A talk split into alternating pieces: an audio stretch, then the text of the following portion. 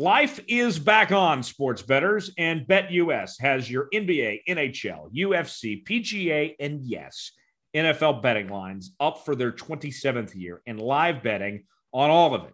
Log in to bet U S dot com or call eight hundred, seven two nine, three eight eight seven. That's eight hundred, seven two nine, bet U S. BetUS for one hundred twenty-five percent bonuses with promo code Jones twenty-two. Customer service pros are ready to get your phone and social and online sports betting kickoff started now. Play with the proven mainstay in the industry, BetUS. You bet, you win, you get paid. Bet U S dot com. You can also use the promo code Jones twenty-two with crypto for a two hundred percent bonus. That's Bet U S dot com. Welcome in, ladies and gentlemen, to another edition of the Jones Report. Tyler Jones here with you. So glad to have you with us. Coming up on today's show, going to be joined by M L B dot com's Jordan Wolf. The University of Kansas alum will join us as we will go around the M L B with Jordan and have really our first extensive look at how things stand in Major League Baseball coming up in just a little while from right now. Also, we'll have Coach Bo's Football Fix presented by O'Connor Advisory Group, our Big twelve breakdown, a look at the N B A Finals, and our tomfoolery story of the week at the end of the show as well. And Coach Bo is here with me for the entirety of today's show as Thomas Bridges is out sick this week.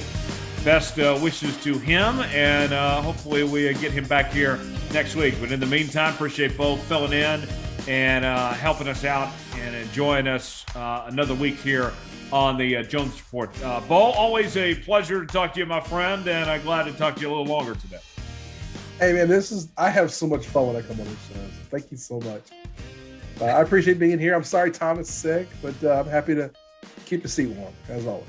You know, I, uh, I'm not going to speculate how Tom got sick, but I, I will just say that uh, he was a good friend and took me out for my birthday on Sunday night, and we may have had a little too much fun. So I don't know if he's still recovering from the time that we had, but nonetheless, it was a, a good time, and I appreciate Tom, and and it was a, a good visit back home to T-Town for my uh, twenty-sixth birthday, Bo. I'm getting old. Add twenty to yours, and you'll you'll give it to me. So, yeah, we'll talk about old later. Um, no, yeah, I, I hope he's doing okay. I'm sure he is. It's just, uh, you know, it, it all hits us differently. Right. I felt great. I uh, went out the next day, and I drove back to I, Dallas. I was fine. Tom, I, I, maybe not so much. I can see how Tom would go hard in the paint. I, you know, I have not had the occasion to go out with Tom. And I'd love to. I absolutely want to. And we're going to make this work sooner than later. Yeah. But, uh, yeah, I think that it's going to uh, – me, you, Tom, and Vegas. Who says no? I, I, I'm in. I'm in. I, the wife may not like it. Actually, I was just talking to a buddy of mine. He was, and he keeps telling me he wants – let's go to Vegas for the weekend. Let's go. And my, I told my wife about it. She's like, go ahead. I don't care. I got the coolest wife when it comes to like that. And she doesn't care. It's like, no, you know what? She she had a lot of trust in me. I had a lot of trust in her. And I'm a pretty relatively easygoing guy about stuff. So right. Yeah. That's great. Uh, speaking of uh, you know, the the weekend, I gotta thank everybody for all the birthday wishes. Uh it's certainly overwhelming and uh does not go unnoticed. Uh certainly appreciate that. All the people that reached out from everywhere as we officially got the Summer of Jones started this uh, past weekend. And and uh, and also on the Tulsa front, too, thinking of everybody uh, with the shooting that occurred uh, on Wednesday night, uh, Saint Francis Hospital. I have friends that work there. They are accounted for. They are okay. And uh, it's just unfortunate. And we're, we're seeing these things happen more and more, you know, with uh, you know, Buffalo a couple weeks ago to Uh, the you know, incident right here where I live now in the state of Texas. Uh, you know, it's it's just so sad, and and you know we we can't say enough you know about these situations. And um, you know, I'm not going to go into the politics uh, of it or anything like that, but you know, my my thoughts and are, are with these families, and certainly thinking of them. And and you know, a city like Tulsa, this isn't who we are. You never think those things would happen where you're from or where you grow up, but it only takes one uh, for that to be the case. So certainly thinking of those there in Tulsa at this time that are going through that. But nonetheless, uh, with the uh, with the Summer of Jones this week, Bo, I'm headed to Chicago, a place I've only been once before. I've been to the O'Hare and the Midway airports many times, connecting flights, but this is like only my my second time actually in the city itself. I'm going to Wrigley for the first time this weekend, Bo. I'm going to catch a Cubs-Cardinals doubleheader. What do I need to know about my first experience going to Wrigley here, Bo? Wrigley to me, you know, I'm a Boston Red Sox guy. Wrigley to me is right up there with Fenway Park. There is, it's a very unique experience. It's a blast. I love, love Wrigley. I love Wrigleyville. You're doing it the right way. A doubleheader on a Saturday playing the Cardinals. You know, the Cardinals, it's a rivalry. Cubs fans don't like the Cardinals. And um, you will have a blast. What you need to know is do not drive. There is no reason to drive. I, I'm one of those that doesn't believe in you don't need to drive anywhere in Chicago. Yeah. But do not drive to Wrigleyville. There's no reason. There's no place to park. And you just, the train takes you right to the stadium. I mean, you're a block, you walk a block and a half, basically. Uh, lots of bars, lots of restaurants, lots of fun things to do. You will literally be there all night. I mean, you'll get there for the game, go to the game, spend at least one game in the bleachers, drink old style beer, have a great time, enjoy the Summer of Jones. Wrigley is a great way to start. I absolutely love Wrigley Field. Even if the Cubs don't win, it's fun. Uh, it's even more fun when they do win. And you're going to be amongst a lot of baseball fans. And then a lot of people are just going to be there having a good time. So it, it's in many ways, it's like a mini, it's like a baseball version of spring break. Okay. Think of it that way. I like that. Yeah. My extended family, Bo, they're all a bunch of Cardinal fans. And the, the reason why, even though Cardinal fans, and I say this in a family with a lot of them, annoy the hell out of me. Uh, yeah. You know, I, I mean, as as a Royals guy, it, it's not even the fact that there's a rivalry. It's just the fact that Cardinal fans think they're the smartest people in the room and that they know everything about baseball. It just drives me batty, drives me, you know, crazy. Yeah. And so going to Wrigley this weekend, I don't have a dog in the fight necessarily. I'm there to have a good time. In all honesty, I think at least one of those two games, I want to see the Cubs win. I want to see what it's like with the Go Cubs Go and everything there. Yeah, they'll fly the W and you've seen Go Cubs Go. And yeah, I rooted for the Cubs both times. Look, the Cubs aren't a very good team right now. They're just not. But and the Cardinals are a very good team right now. But uh, man, it's going to be, you're going to have a blast. It's, you know, I, I agree with you on your sentiment about Cardinals fans, and they call themselves the best fans in baseball. They call themselves that. Yes. Yes. There's a lot of people who disagree. And it's because they do the things like applauding for the ground out that moves the runner over and like that. Um, Saint Louis is so overrated as far as a city anyway. I mean, yeah, their claim of fame is Imo's pizza and toasted ravioli. Imo's is garbage. I mean, come on. Our, gar- worst pizza I've ever had. Horrible. I'd rather have like those Those cheap Totino's, one ninety-nine, you pop, pop in your freaking oven in your dorm room. How uh, can I anyone mean, find Imo's appetizing? I it was, I had a buddy that I worked with years ago, and he was from Saint Louis. And uh, we worked in Kansas City. We worked in Overland Park together. And when Imo's opened, they have one like in the south part of O P. He was like, hey, let's go over to Imo's for lunch. It was relatively easy to get to from our office, about a six, seven minute drive. So we're like, okay, I'll go. You know, I'll try anything. That Provel cheese made me sick. And then I was like, okay, this, it, it wasn't terrible. Like for like, it, it tasted okay. Like the toppings were good. The crust was fine. But that Provel cheese did not sit well with me. So then like two or three months later, we were going to watch the N C double A tournament. It's one of those Thursday, Friday kind of things, you know? Right. So the guy's like, let's go to Imo's. We'll get a table. We'll get a couple pizzas. We'll sit there for a couple hours. Because we were like, you know, we can get away with that. I was like, all right, cool.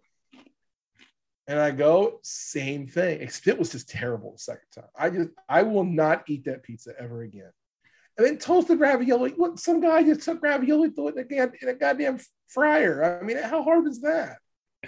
It like he invented buffalo wings. I mean, it, it, it, no. It, it, Saint Louis doesn't. There's no atmosphere. The only thing that Saint Louis is calling card that's actually good is Budweiser. And the older I'm getting, the more I think I prefer Boulevard to Budweiser at times. Oh, I'll take Boulevard over Budweiser. I'll anyway. take a Boulevard wheat sometimes over. Now, a really extra cold Boulevard Budweiser, wheat might be my favorite beer. Now, see, I grew up a Budweiser guy. And if it's really, if it's ice cold in a bottle or a can, I'll go Budweiser. But it's got to be cold. If not, no, just give me a Boulevard wheat. I'm good. I, I feel like I've said this for a while, and I'll reiterate this, Bo, that the two main beers of Kansas City and Saint Louis represent those cities so well.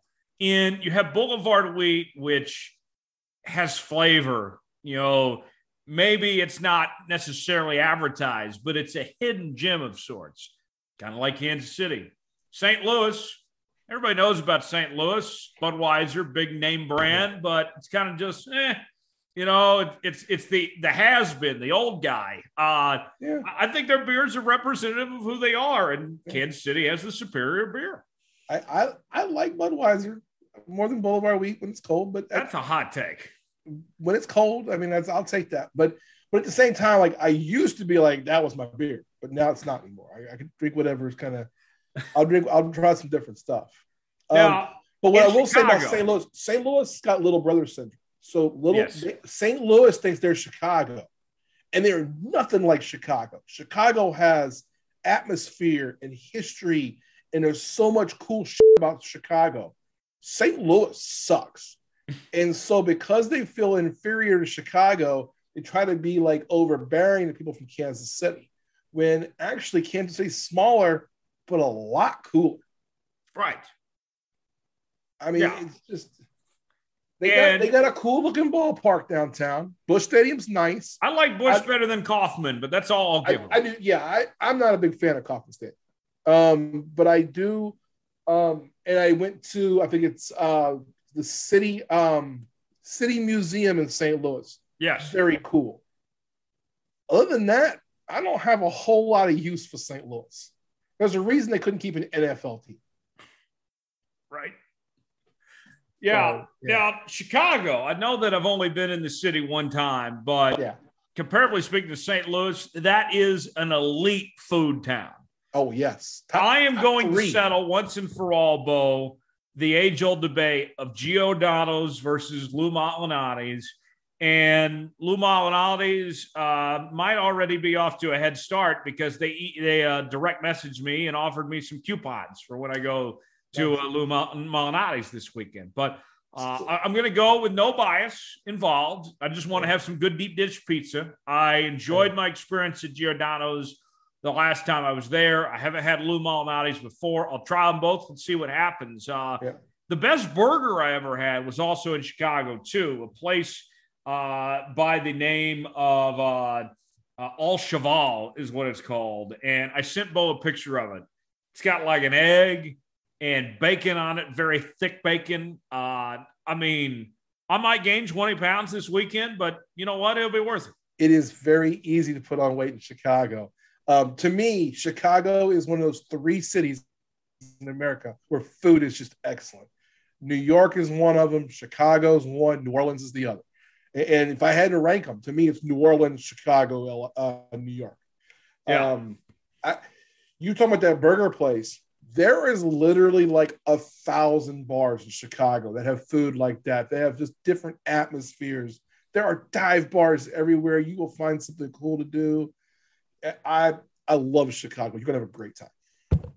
Yeah, I'm excited about both. Should be a fun weekend there in yeah. Chicago. My buddy Nick Cousin, uh, who does T V in Fargo, he's been on this show before. He'll be out there, and we'll uh, certainly have a good time. A uh, Oh, good. Well, uh, I was going to tell you. So the, you were talking about Giordano's and Lou Malnati's. Yes. So you can't go wrong either way. They're both just incredible.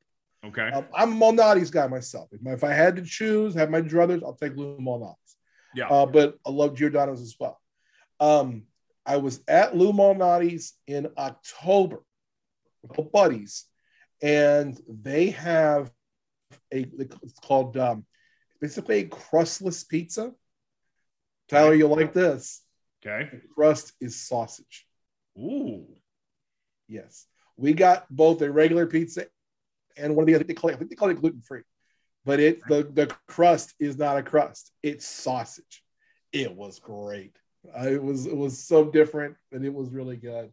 Um, Giordano's didn't have anything like that, but I had Giordano's when I was in Chicago in March. It was incredible. Yeah. You, just, you can't go wrong either way. Enjoy them both. Okay. Yeah.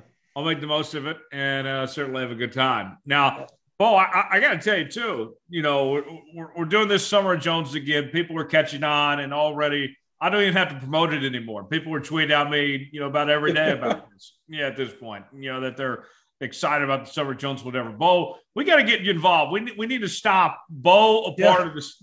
You know, Bo I, takes over the Summer of Jones in the city. I need to, we'll need to figure out a time where I meet you somewhere and just go somewhere for a weekend. And we just, we put you in charge. You call the shots. Oh, man. And make it happen. We'll have to figure something out. I know that I'm going to Colorado in July. Maybe we'll talk about something there. Okay.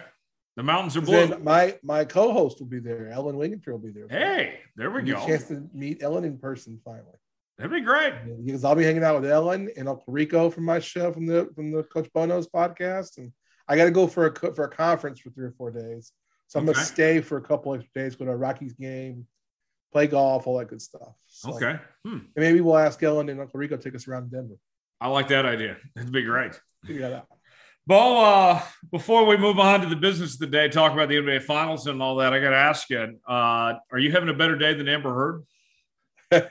Yeah, I am. All right, so I, let me say this first off. I it, It's a tricky situation on this. Now, one, I'm happy for Johnny Depp. I am. I'm happy because he they threw, look, you, you get that thrown on you. Any kind of domestic dispute, especially a famous person, it is a it's a scarlet letter that you hardly ever get rid of, right? Whether it's true or not. Now, I will say I don't think the majority of cases are untrue. I think if most accused people in those cases are usually guilty. Um, I was glad he was able to defend himself and somewhat successfully here, but I don't want it to be where men, particularly you know someone like myself, would stand up and say, we'll see this as a lot of bullshit. You know? And these cases are all, you know, these are all going out, getting out of control. Look, this is a kind of a unique situation, clearly. Yeah. And so we should still listen to women when it comes to domestic violence and these sort of things. We should still listen to those voices and, and allow our judicial system to do the things they have to do.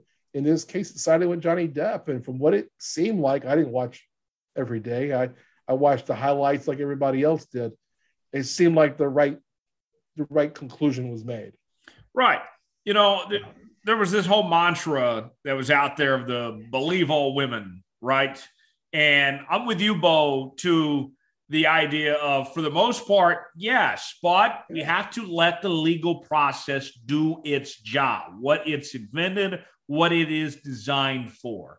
Yeah. And there's always going to be bad people in the world on either gender, either one yeah. that will do things that are morally wrong. And, you know, I applaud our legal system, you know, to an extent here, because you look back in the U K, Johnny Depp tried the same thing and it didn't work. In the U S, yeah. our legal system took the time to get this right, where yeah. the libel laws and all that are actually harder than they are to go through in, in the U K and uh, to get this verdict and, and such. Uh, I was I was a bit surprised, uh, quite frankly, that it went the way that it did for, for Johnny Depp, or the way that this concluded compared to where it started and all this pretty bizarre uh, you know, trial here the last few weeks. It was, yeah. It was very bizarre. I, I echo your sentiment there, is that, you know, again, we should listen to women. We should listen to those who are accusing, and we and we should make sure they're safe. Right. You know, through this through the legal process. Um, you know, and I think that, you know, in this case, I think it was the, the best thing about this to me, the funniest part about this to me was just, it seemed like every single day we had a new meme, a new video. The internet went undefeated during undefeated on this one. I mean, just incredible. And I, I just wonder some of these people what the hell they're thinking when they say things. I, I've been married for twenty-three years. It's my twenty-third anniversary. Um, and, you know, you get in arguments, you get mad, maybe you say something, but I ain't never said some shit like these two have said to each other. I have never, ever considered shitting in the bed. You know, what the hell is that? I, I just, things like that that this, that this this woman did. I, hey, look, I kind of get where he's coming from. If she's that crazy, let's just get out of here. I mean.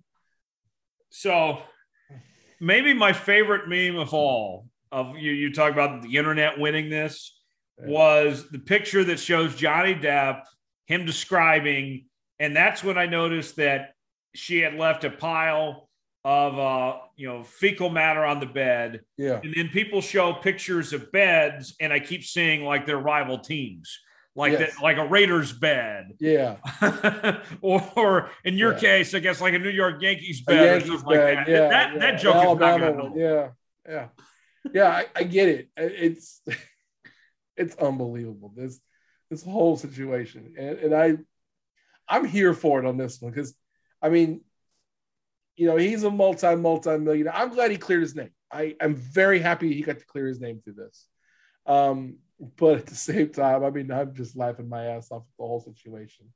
You yeah. know, um, the whole thing about he got her her big break of being in the Aquaman movie. Right. They did that for him. Yeah. You know, it's like, oh, come on, man. This. Was... Oh, now all these petitions out there for her to be removed from Aquaman two. Yeah. What it didn't look like her co-star had a whole lot of nice things to say about her either. True. And we learned a thing or two about Elon Musk and all this as well. Yeah. You know, the world's richest man doesn't really have a lot of class, what it sounds like. I, I'm not a fan of his. There's things about him I'm a fan of, things I'm not a fan of about him. Of. But he, uh, yeah, we learned some things about this dude. Uh, yeah. We learned some things about a lot of things. In this. Yeah, we and did. I just a very revealing trial. I love, I love that there's no harm, no foul in this. Like we can, we, we can have fun with this because in the end, no one's really harmed. Right. I mean, yeah, she's going to have to pay him like eight million bucks. Fifteen. Well, uh, they, I thought it was ten plus he owes her two, and then. Part of it was dropped from five to three hundred fifty thousand was the state law in Virginia. We'll see how it plays out, but yeah, I saw that on the news earlier. I was watching it. Yeah, earlier. It's not going to be cheap. I know that much. No, I mean, but eight million dollars is no. Yeah, I mean, he, she better. I don't know. She might be, she might be doing porn in a few weeks. Who knows? Amber Heard's going to have an OnlyFans. Yeah, and she'll. Uh, I'm sure she'll get some strange requests. Yeah. yeah. Oh, anyways, moving on. Before we say something we regret, the N B A Finals starts tonight. Yes, Thursday night between yes. the Golden State Warriors and the Boston Celtics, and we have a very intriguing series on our hands here. You know, when we've talked about the Golden State Warriors in the finals in years past, sometimes it seems like it's been over before it started, especially in that K D era that he was there. In Golden State. But now this is a really good matchup that I could see going either way. Um, the smart guys out in Vegas have the Warriors as the favorites at minus one fifty-five. The nerds at E S P N and the Basketball Power Index give the Celtics the favorites. They're the favorites according to them at about sixty forty is, uh, is the percentage that they have there. So pretty close either direction. Yeah. Uh, of who you like. And, you know, I, I would say that the Warriors have played better basketball as of late. They've yeah. impressed me more in this playoff run than what I've seen from the Boston Celtics. But the Celtics are playing really good in their own right here. I mean, when you look at the talent on paper as well, Klay, Steph, Draymond, Jordan Poole and company, I think the Warriors are a more talented team. But with the Celtics, you have a team that I think presents some potential matchup problems for the Warriors. What are they going to do about Al Horford? What if Marcus Smart is able to shut down Steph or Klay? You know, pick his poison, essentially. To me, there's some things here that could give the Warriors some real issues. I like the Warriors in this series ultimately. I think that they get it done in six or seven, but this is going to take quite a coaching job from Steve Kerr because the the, the Celtics present some challenges that I don't think the Warriors have faced so far at this point, like what they're about to see here in this Celtics team. I agree with a lot of what you said there. Um, this is a great match. This is two completely different foul teams. Mm-hmm. The Warriors are older. You know, yeah. the Warriors are an old team.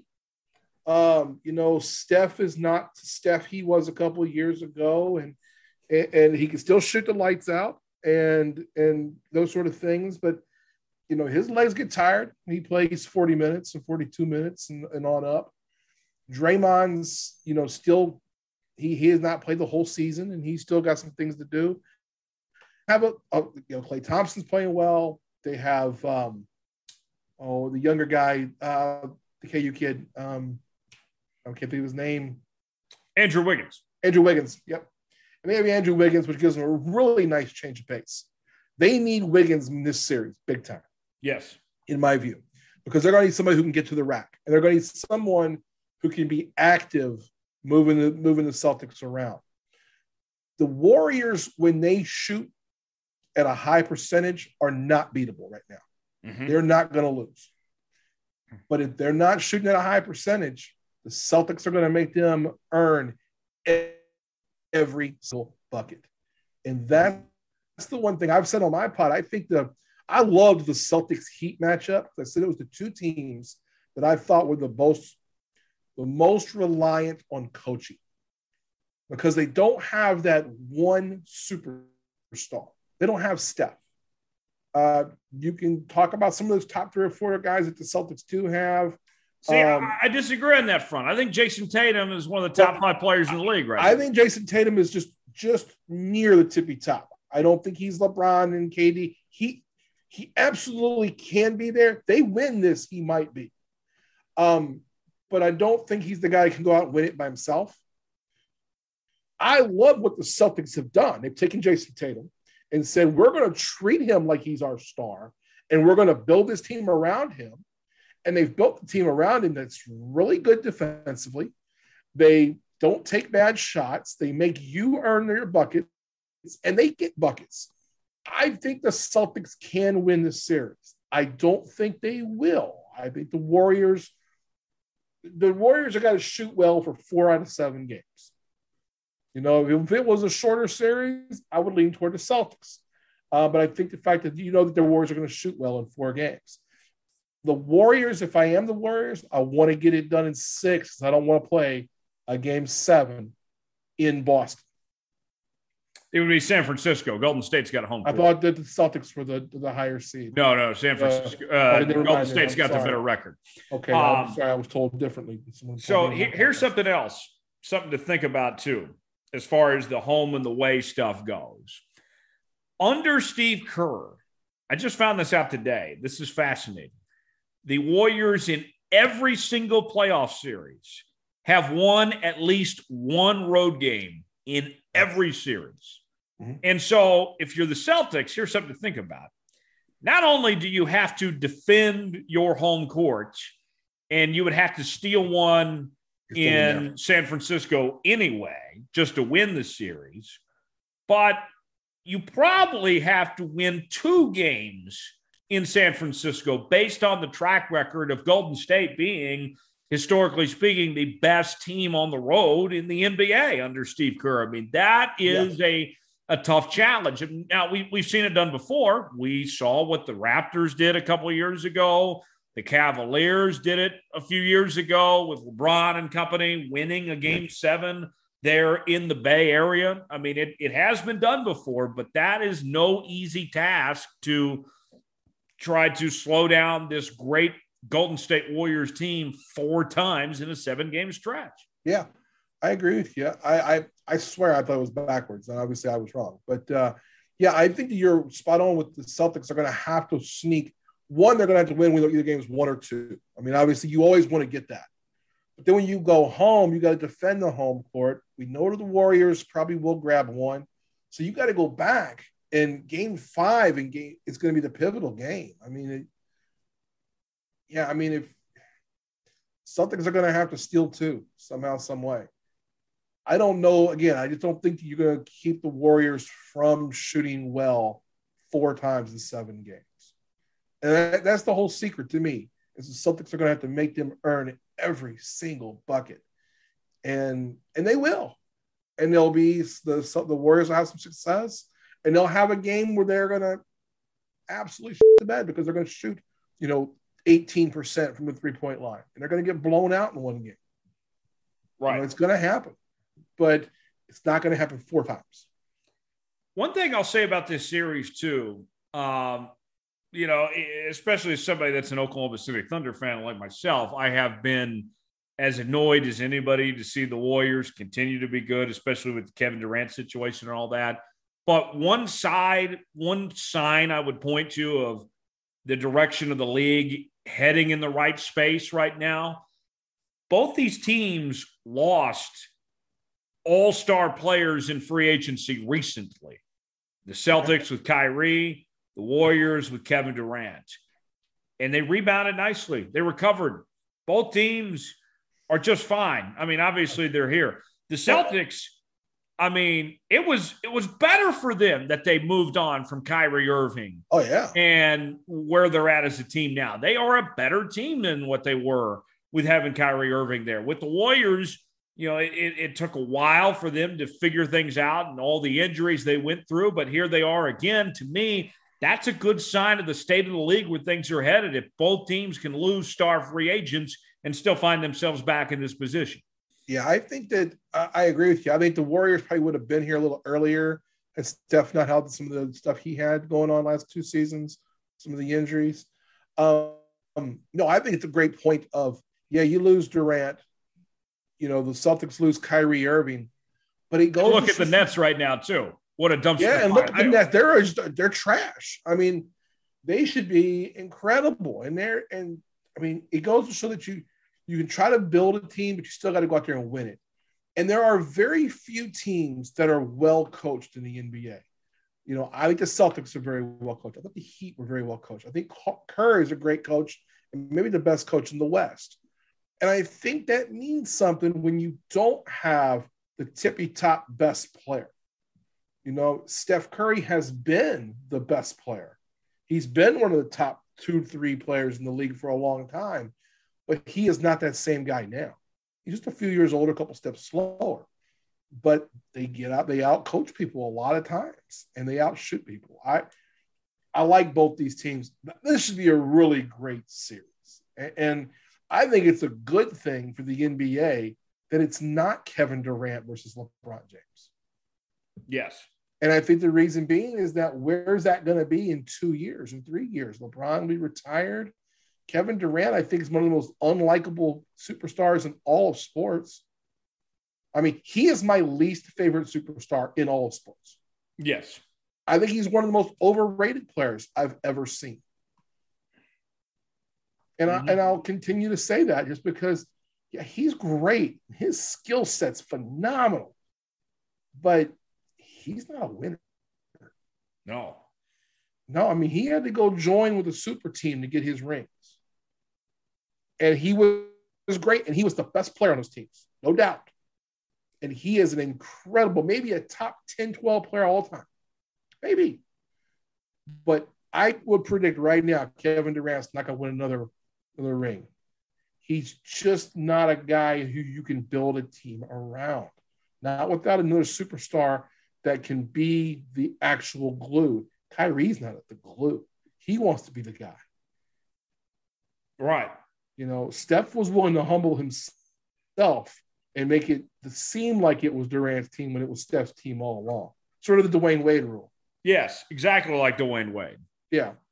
I mean, that's, that was, yeah. It's so, I mean, I, I, I don't think there's any losers in this. I, I'm, I, I'm going to root for the Celtics, but I won't be upset if the Warriors win. And I, I think it says a lot about these two franchises. I mean, look what the Warriors also did on going to get some bit, some younger pieces to put on the court. You know, they got old and they let some of those pieces go and they got young again in certain spots. You know, going to get Andrew Wiggins was a coup for them. And the Celtics just went and got defensive players and guys who can get buckets. To me, I think that the most important player in this series is Marcus Smart. I agree, one hundred percent. If Marcus Smart, if they come up with a good game plan where he can shut down, whether it's Steph or Klay, you know, one of the two, five nights, they win. They win the series. I mean, yeah. and that's what he brings to the table. It reminds me how, how good Marcus Smart is as a defender and what he can do. It's like in baseball when you are facing a, you know, Cy Young caliber pitcher that, you know, okay, man, we're going to go through seven innings. Hopefully we can get a run or two, get on the board. And then when they go to their bullpen, that we have a shot to win. I mean, that's what it is when you face Marcus Smart of what he can do. He is going to shut you down, yep. and you just have to hope that everyone else can get theirs when he shuts the player down that he defends. To me, that's how crucial, how important Marcus Smart is. I one hundred percent agree. I just think that, yeah, I think if if Marcus Smart goes there and D's it up for five games on Curry and holds him to a low shooting percentage, that is the Celtics' key. I uh, one hundred percent agree. Yeah. Yeah, I, I think uh, I think so. It, it'll be uh, a lot of fun to see how all this uh, this plays out this, this week. I, I told you that uh, I lean towards the Warriors. I, I'm going to go, Bo, Warriors in seven in this series. I want to be wrong. I'm going to be rooting on the Celtics, but I, I'm leaning towards that we see the Warriors in seven, that Marcus Smart slows down those guys to an extent, but ultimately too many shooters. Andrew Wiggins can get hot at any time. Jordan Poole can get hot at any time. Draymond, Klay, Steph. I mean, to me, it, it, there's just too many options. You can't stop everybody on this Warriors team. That's why I got the Warriors ultimately winning it all. I agree. Um, I think that stopping the shooters is, to me, the whole key. The Warriors find, if the Celtics can find a way, make up, I mean, just make the Warriors earn it. Every single bucket. No quick jump out three, bang kind of thing. Don't get, don't let them get any momentum. That's the only chance the Celtics have. It's the best chance the Celtics have. Yeah, I, I, I like the Warriors here in seven. If for some reason, if the Celtics can win one in San Francisco and then hold and win games three and four at home, then I do think it turns to the Celtics' side. But that's winning three out of the first four. I mean, that's a lot to ask. Mm-hmm. So, but otherwise, yeah, I think it's gonna be hard to hard to stop those shooters four times in seven games. Yeah, yeah. Uh, Marcus Smart, the guy watching for for the Celtics. Andrew Wiggins, the guy watching for for Golden State. Okay. And, and for me, what's intriguing about both these guys, what you could say about both of them, is that you would never want either one, Bo, to be your number one or number two option. But they are hella effective as that number three in two completely different ways. Yeah. Wiggins as a scorer, Smart as a defensive player, you know, defensive stopper. Yeah. You know, the, the, these championships are, are not just about your number one and your number two guys. Yeah. I but agree. Who steps up around them is going to be, is so crucial. That's how championships are won. Yeah. I mean, look at LeBron and A D are at home right now. They, they didn't even make the playoffs. I mean, it's not about just two gang, two guys and a whole bunch of rummies. It's about building a team. And you look at the history of the finals, some of these champions, think about, like, you know, here in Dallas, the twenty eleven Mavericks team does not win it without J J Barea, who probably half the country did not even know before that N B A playoffs began. Um, you know, those, those Heat championship teams, Udonis Haslem was huge for them. Um, I mean, you, you go on down the line. I mean, uh, you know, J R Smith came in clutch for the, the Cavaliers years ago. I mean, the, the, the number three, number four guys down the roster, you know, who who who's going to show up? What, what about Danny Green, what he did all those years for, for the Spurs? Danny yeah. Green has not been that great of a player his entire career, in all honesty. But Danny Green knows how to, you know, flip the switch when it was playoff time there in San Antonio. You have to have those X factor players come through. And for me, it's Marcus Smart or Andrew Wiggins. Whoever has the better series uh, is going to win it all between those two players, I think. Well, another example of that is coaching one of these teams, and that's Steve Kerr. Yeah. I mean, this, the Bulls aren't the Bulls without Kerr and Paxton as times they had these guys. Mm-hmm. You know, and yeah, I mean, you have to be more than just two guys deep. Yeah. Um, finals M V P, I, I would assume it would be Steph. Um, if the Warriors win it, if it's uh, if the Celtics win it, I would assume it's going to be Jason Tatum. I, I think that you would you would expect your best players to be the ones that ultimately lead it, you know, get it done one or the other. That's that's what I would lean towards, Bo. Uh, is there somebody different that you would you would name as far as being an M V P candidate for it? No, I think you're one hundred percent right there. I think because it's a series, seven-game series, you're not going to have the guy who, you know, like in the Super Bowl, you could be an M V P because you're the one big game. Mm-hmm.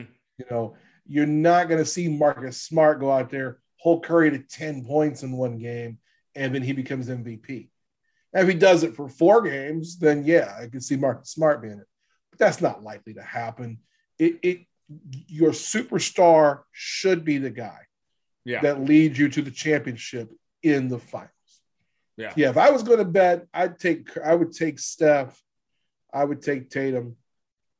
Yeah, I mean, it's there's nobody that's going to go out there and get you for thirty a night than those two guys. Yeah.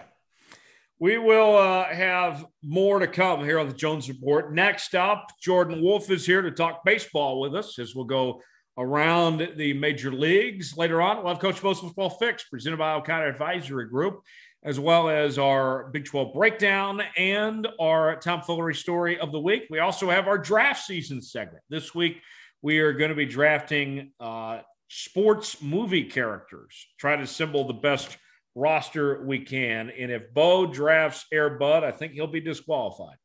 Uh, we'll uh, have that for you. All that and more coming up next. Stay with us here on the Jones. Joining us now on the Jones Report this week is an old friend who is back in the program for the first time in a long time, and we did a lot of radio together back in uh, Lawrence, and now he is uh, working for M L B dot com covering all thirty teams in Major League Baseball. He's an alum of the University of Kansas. Jordan Wolf is back on the program once again. Jordan, welcome back, my friend. Always good to uh, chat with you. And uh, I believe this is the first time we've talked since uh, our uh, great Kansas Jayhawks are national champions. So, uh, oh, yes, sure absolutely. I was going to bring that up. The last couple months um, have been pretty good for you. Yeah, yeah, no, I, I was going to bring that up, man. It's it's a great, great time to be a Kansas Jayhawk. Um, obviously, you know, like you said, we used to work a lot when uh, we were in town back home. Um, but, you know, in this era of Zoom and stuff, we can kind of do it in any, you know, even if we're not, you know, ten minutes down the road from each other. So I'm happy to be back on the on the program, man. I'm excited to talk some baseball and some other yeah. stuff. Yeah, certainly. And uh, Jordan, uh, I'll be honest, uh, you know, for me, I, I start to shift gears and not pay attention to baseball till we're towards the end of the N B A playoffs like we are right now, you know, in the yeah. finals. And so for, for guys like me that are just now catching up to speed, how would you describe the first two months of the uh, season so far at this point? Yeah, it's it's been interesting, man. Um, you're seeing around the league in general, offense down a lot, which is probably not a great thing to tell someone like you who's not paying attention um, in the early months. But Uh, you know, that might change. It might just be some, you know, statistical anomaly. The first couple of months you're seeing less offense, but I think it's also kind of just a, a product of the way the game is played nowadays. Um, I think you've probably heard plenty of allusions to it before, but you know, the, the three true outcome style of baseball, like the Yankees play, where it's either you hit a home run or you strike out or you walk. Um, and, you know, they'll put five power hitters at the top of the lineup, and that's just how they play. And, you know, sometimes they'll score nine runs in a game, or you know, sometimes they they won't hit any homers. And so that happens across the league. Um, and so typically when you're not as good as the Yankees, that you you, you hit less homers. Um, but in general, in terms of trends for the league this year, I mean, the real story is the two New York teams, the Mets and Yankees. They're the top teams in the league. Um, of course, the Dodgers are, you know, the sleeping giant right now. Um, I say that they're, you know, atop the N L West, but they're before the year, everybody kind of assumed they would be the best team in the league. But the New York team's been playing pretty well, um, a lot of tight divisions around the league. And, I mean, it's been a pretty interesting season so far. You've seen, you know, no-hitters. You've seen some some big home runs. And, um, you know, anytime that I think You have you. I'm just looking at the standings here. There's some real close races here, and I think that's you know something good to to to have early in the year, because it's always, especially for people like you, like you've said, and me in the past, of who get disinterested in baseball, when you have these divisions where someone's up by you know thirty games in July. That's that's not that's not great for fan interest. So um, I think the game's in a really good point right now, and I'm I'm really excited to see how the rest of the summer plays out. Well, with that New York team dynamic with the Yankees and the Mets.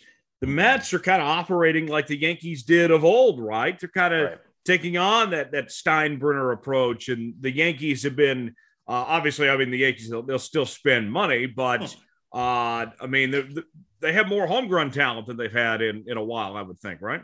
Right. Well, and it's either homegrown talent or what I've seen people say in the past, because you know people love to be like, oh, you know, big market teams, they just buy all their talent. And, you know, it's true to an extent, especially with the Mets, when you have Steve Cohen, um, who's willing to go out there and just outbid anybody like it's an eBay auction. But the um, it's it's funny because there's plenty of teams that are in small markets, so you don't think about it, that have been good for like the last decade or so. Um, and so I think it's possible to succeed if you're not a big market right now. But, you know, the Yankees, the Mets, the Angels, there are these teams out here that can buy basically any player. And like I was saying, you know, some of these teams like the Dodgers, you look at them, they obviously pay a bunch of money for all their players. But, you know, you mentioned homegrown talent. The Dodgers are are trading for these guys, right? So they're developing young guys and then they're trading. They're giving up assets uh, to bring in these veterans versus, you know, you look at Trey Turner on the Dodgers. He was traded from the Nationals. You know, they gave up a bunch of prospects for him versus, you know, the Mets, they just go out there and they just sign Max Scherzer and they don't have to give anything up for it. And so I think when it's something more natural, like kind of the way the Dodgers have done it, that can be a little easier for a kind of a casual fan to, I think, get behind. Whereas, you know, when it's something like Steve Cohen just going out there and spending two hundred million dollars because he wants, you know, a pitcher, Max Scherzer, then that can be a little more frustrating, I think, which is natural. Yeah. Yeah. That's a great point. Uh, So far this year, what would you say is the the big surprise of the season? What's kind of caught you off guard that you didn't expect? I know that you mentioned the, the Dodgers are a sleeper of some sorts, but what's been some surprises that have stood out to you here? Yeah, I mean, I think the biggest surprise for me, and it's it's trailed off a little bit uh, more recently, but over the start of the season, the Angels are actually good. Um, it's funny because our whole lives, uh, I feel like, the, you know, I say our lives, I mean, our adult lives, uh, Mike Trout's been, you know, the best player in baseball. And last year they're like, hey, Shohei Ohtani, now he's the new best player in baseball, but the Angels have always been horrible versus this year. They're twenty-seven and twenty-three right now.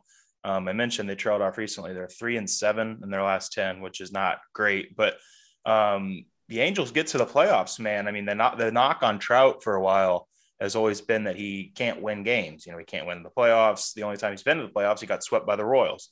And so I think it'll be interesting to see if they can keep it up, because if they get into the playoffs, having Ohtani, who can also pitch, you know, two or three times in a series, um, they're going to be just as dangerous as anybody, you know, even if they sneak into a wild card spot. And so they're a pretty big surprise. The Twins are a pretty big surprise on top of the A L Central. Although I think it's less of a surprise just because they showed they were aggressive, that they were going to go out and try to win games. They got Carlos Correa. They got Sonny Gray. Um, they've been a surprise. The A L East in general, I think, would be the last surprise that I would say, just because um, we knew that there was going to be a lot of infighting. We knew that, you know, there's four great teams in this division, four playoff caliber teams. And the Yankees have been great. The Blue Jays have been good. But, you know, the Rays have only been a little bit above five hundred, and the Red Sox, they're below five hundred. I think we all expected the Orioles to be under five hundred, but um, I just think that there's been, between that and uh, between the way that a couple teams like the Angels and Twins have been playing, um, I think it's been a really fascinating season, especially because, you know, I'm looking at the standing. There's not a whole lot of teams. There's a couple, like, you know, I expected Seattle to play well, but there's not a whole, whole lot of teams out there that are, are playing poorly, um, p- worse than expectations. So that, I think, will be, will be fascinating down the stretch to see. Um, you know, if, if all of these teams have guys clicking, who's going to make the playoffs and who's not, because, you know, they expanded the playoffs, but they still, uh, they still, you know, there's still going to be some guys who are, who have their seasons ruined right at the end of the year. Now, now, as far as uh, you mentioned the Angels, uh, I, I went out to Orange County, saw them play, and, you know, went to that stadium for the first time this year. And, and, uh, you know, whether it's Ohtani and Trout, you know, having this dynamic duo, and I feel like, even though that they're in the L A market, and I mean, I, I guess, you know, to an extent, I mean, they're still in Orange County away from L A proper. But even with that said, you know, the, the Angels have been so bad that these guys have been so forgotten about, uh, you know, and, and I get part of it is playing on the West Coast and late at night and such, mm-hmm. but it, it amazes me that we have not attached more to these two, especially with what Otani is doing on a historic level, and Trout is one of the best players of all time, and we're just now talking about them as a contender. I mean, why have the Angels just now starting to figure it out? How has it taken this long for them to get to this point with these two? Right. Um, I mean, I think this, the easiest answer is just pitching. I mean, they've never had pitching. You know, they've obviously had, you know, talented pitchers, you know, come through their organization, but they've never had pitching. Um, last year, Otani's historic season was Trout was out for most of the year.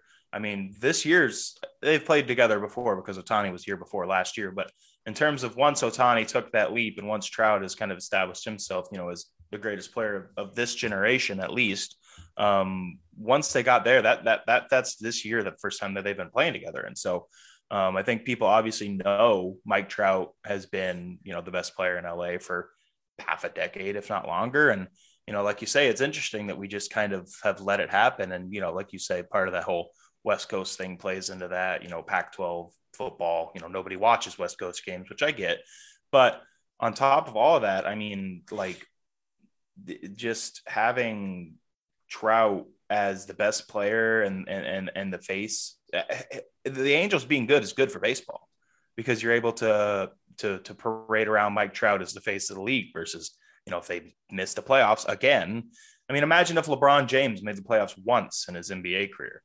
Imagine if Tom Brady went to one playoffs as an N F L quarterback. I mean, it's, it, it's, un, it's unfathomable in any sport except for baseball, just because there's so many moving parts and so many, you know, cogs in baseball that you can't really blame the playoff success or failure on one guy. And so, I mean, I just think it's fascinating that he's stuck it out. Like, tip my cap to him. I think it's probably a little easier to stick it out in Los Angeles, um, in uh, Orange County, like you say, rather than, you know, if he was playing for the, for the Guardians or something. So, um, I mean, hey, I think the Angels, like I said, they're dangerous as anybody. If they get into the playoffs, let's just hope they don't choke before they get there, because we've seen it before. Um, you know, they've certainly, they're, they're an interesting team. I mean, you saw all the stuff with the intentional walks a few weeks ago, right? Mm-hmm. Or Joe Madden, he intentionally walked a guy with the bases loaded, just the the the equivalent of taking a safety in the first quarter of football. Right. Like it, it made no sense. I think it's happened like five times ever, and like four of them are Barry Bonds. Right. And so it makes sense in that sense. Not so much, I forget who they were facing, but um, yeah, I mean, if the Angels get to the playoffs, I'm excited to watch them play, because like you say, they can, they I think it'll be good for the game of baseball to kind of have Trout and Otani in the playoffs and, and, you know, captivating fans like that in games. Now, like now I, I I know you work for for the M L B, so uh, you know, be be be careful uh, as you may with uh, with what I say here going forward, how you respond.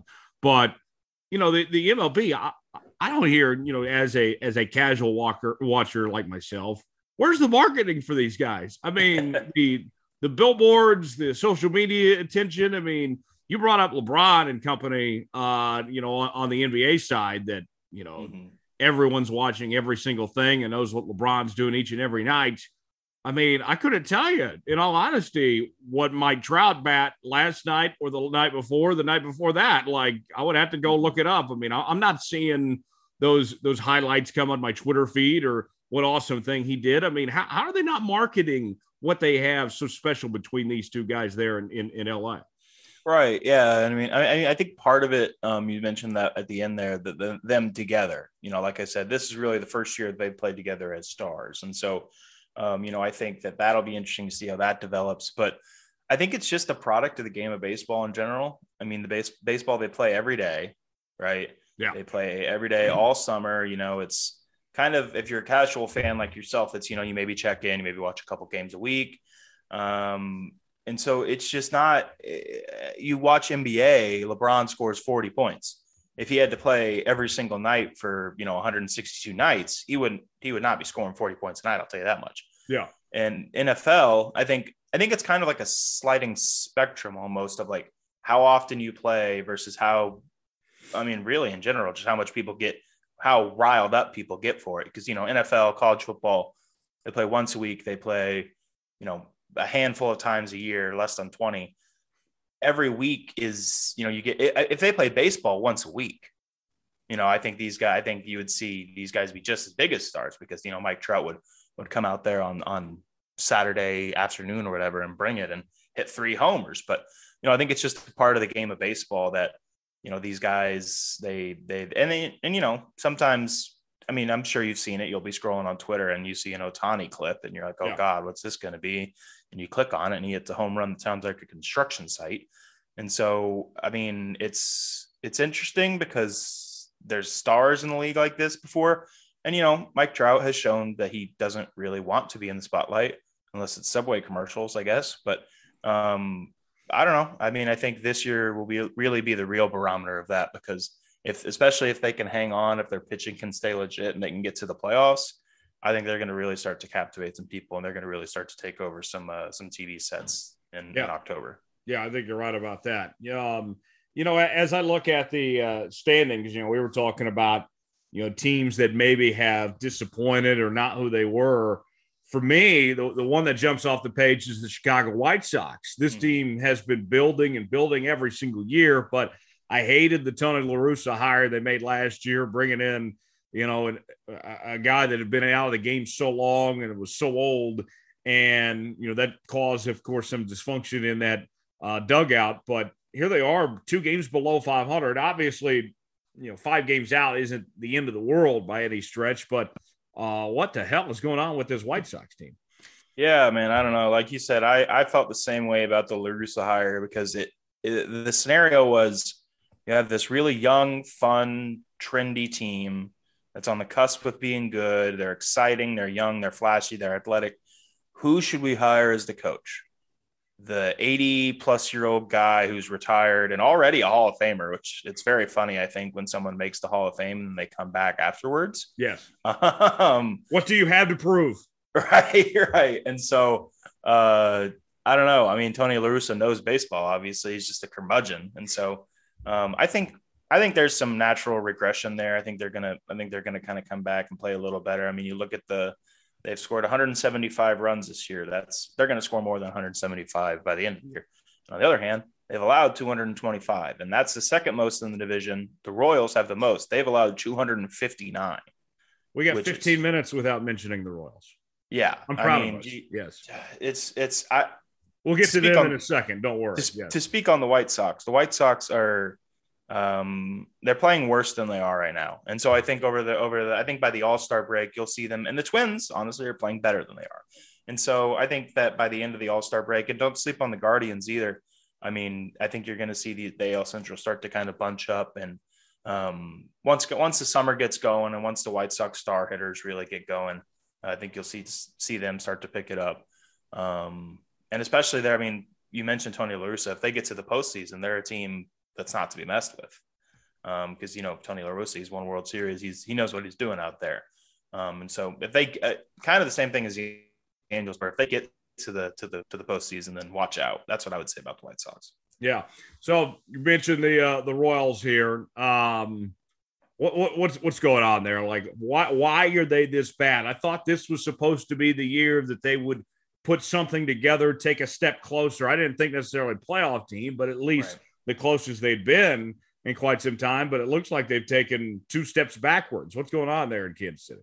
Yeah, I don't know. It um, I I felt the same way. I, I wasn't sure before this year if the playoffs were really in the cards, but um, I said that they could potentially be around five hundred, which you know that's fair. You know, if you're around five hundred and then you springboard off that into next year, unfortunately things have not gone that well. um, the Royals are sixteen and thirty-three. Right now, they are twelve and a half games back, which might as well eliminate them from the playoffs. Um, they're the worst team in baseball. They were the worst team in just the American League for a while, but now they're officially the worst team in baseball. And I somebody summed it up the other day pretty well, and I can't remember who it was. I think the, the issue is not that the Royals are bad, right? The issue is that the Royals are bad, but trying to be good. Right. And so if they were this bad, but they, if their team was just full of young guys who were learning, you know, there would be some really exciting and fun games, and then there would be some horrible losses. And, you know, they, the guys get valuable playing time, experience like that. If that were the case, then I think it would be a lot better because, you know, fans could stomach sixteen and thirty-three if, you know, they were watching, I mean, Bobby Witt Junior got the call, but if they're watching Vinny Pascantino, if they're watching, you know, Nick Prado, um, if, if, if you made the whole team out of Bobby Witt Juniors, then it'd be okay if you're losing this many games. But um, unfortunately, half the team is made up of guys like Carlos Santana. Um, and I think that's part of the reason why you mentioned people aren't watching games as much. So I think the Royals really just need to call up the young guys, and, you know, let the kids play, as they say. And um, yeah, I mean, I just think that they going into this year, there was always the chance that it went horribly awry, and it's gone about as horribly awry as it possibly could.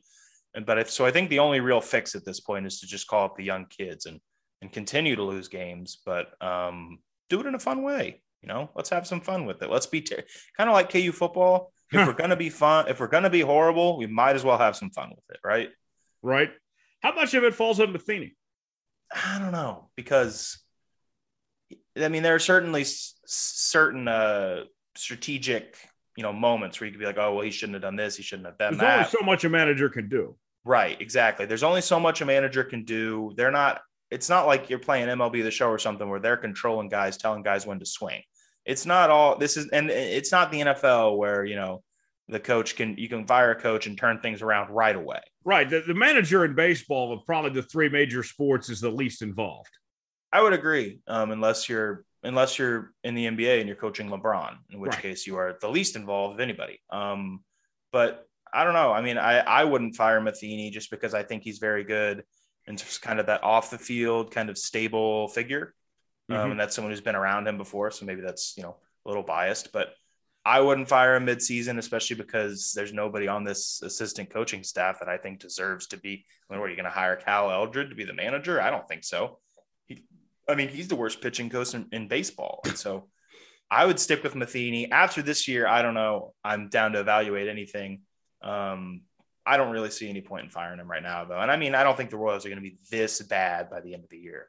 I think they're going to still be bad, but I think that they'll they'll start to figure some things out. And so I, I would stick with Matheny, um, especially because, like you say, just a baseball manager, there's only so much they can do. How good is Bobby Witt Junior going to be? Oh man, he is he's settling in, um, which is which is a scary sight. If you're if you're in a, it's it's a, it's a bad day to be another team in the A L Central, because um, Bobby Witt is, is coming. He's he's been tearing it up lately. He had like a four game stretch where he had like ten hits or something, um, three doubles the other night. He is just going to be a mainstay, man. And I'll tell you what, we were talking about Ohtani, we were talking about Trout playing in L A, being great for years, but they are terrible. I hope that doesn't happen in Kansas City, man. I, Bobby, you got to surround him with at least some kind of winner. You got to follow some sort of model like these teams, these mid-market teams, Cleveland, Milwaukee, whatever. He's going to be good. And, hey, don't sleep on M J Melendez either. He's a catching prospect. He's up in the majors now. He's been tearing the cover off the ball.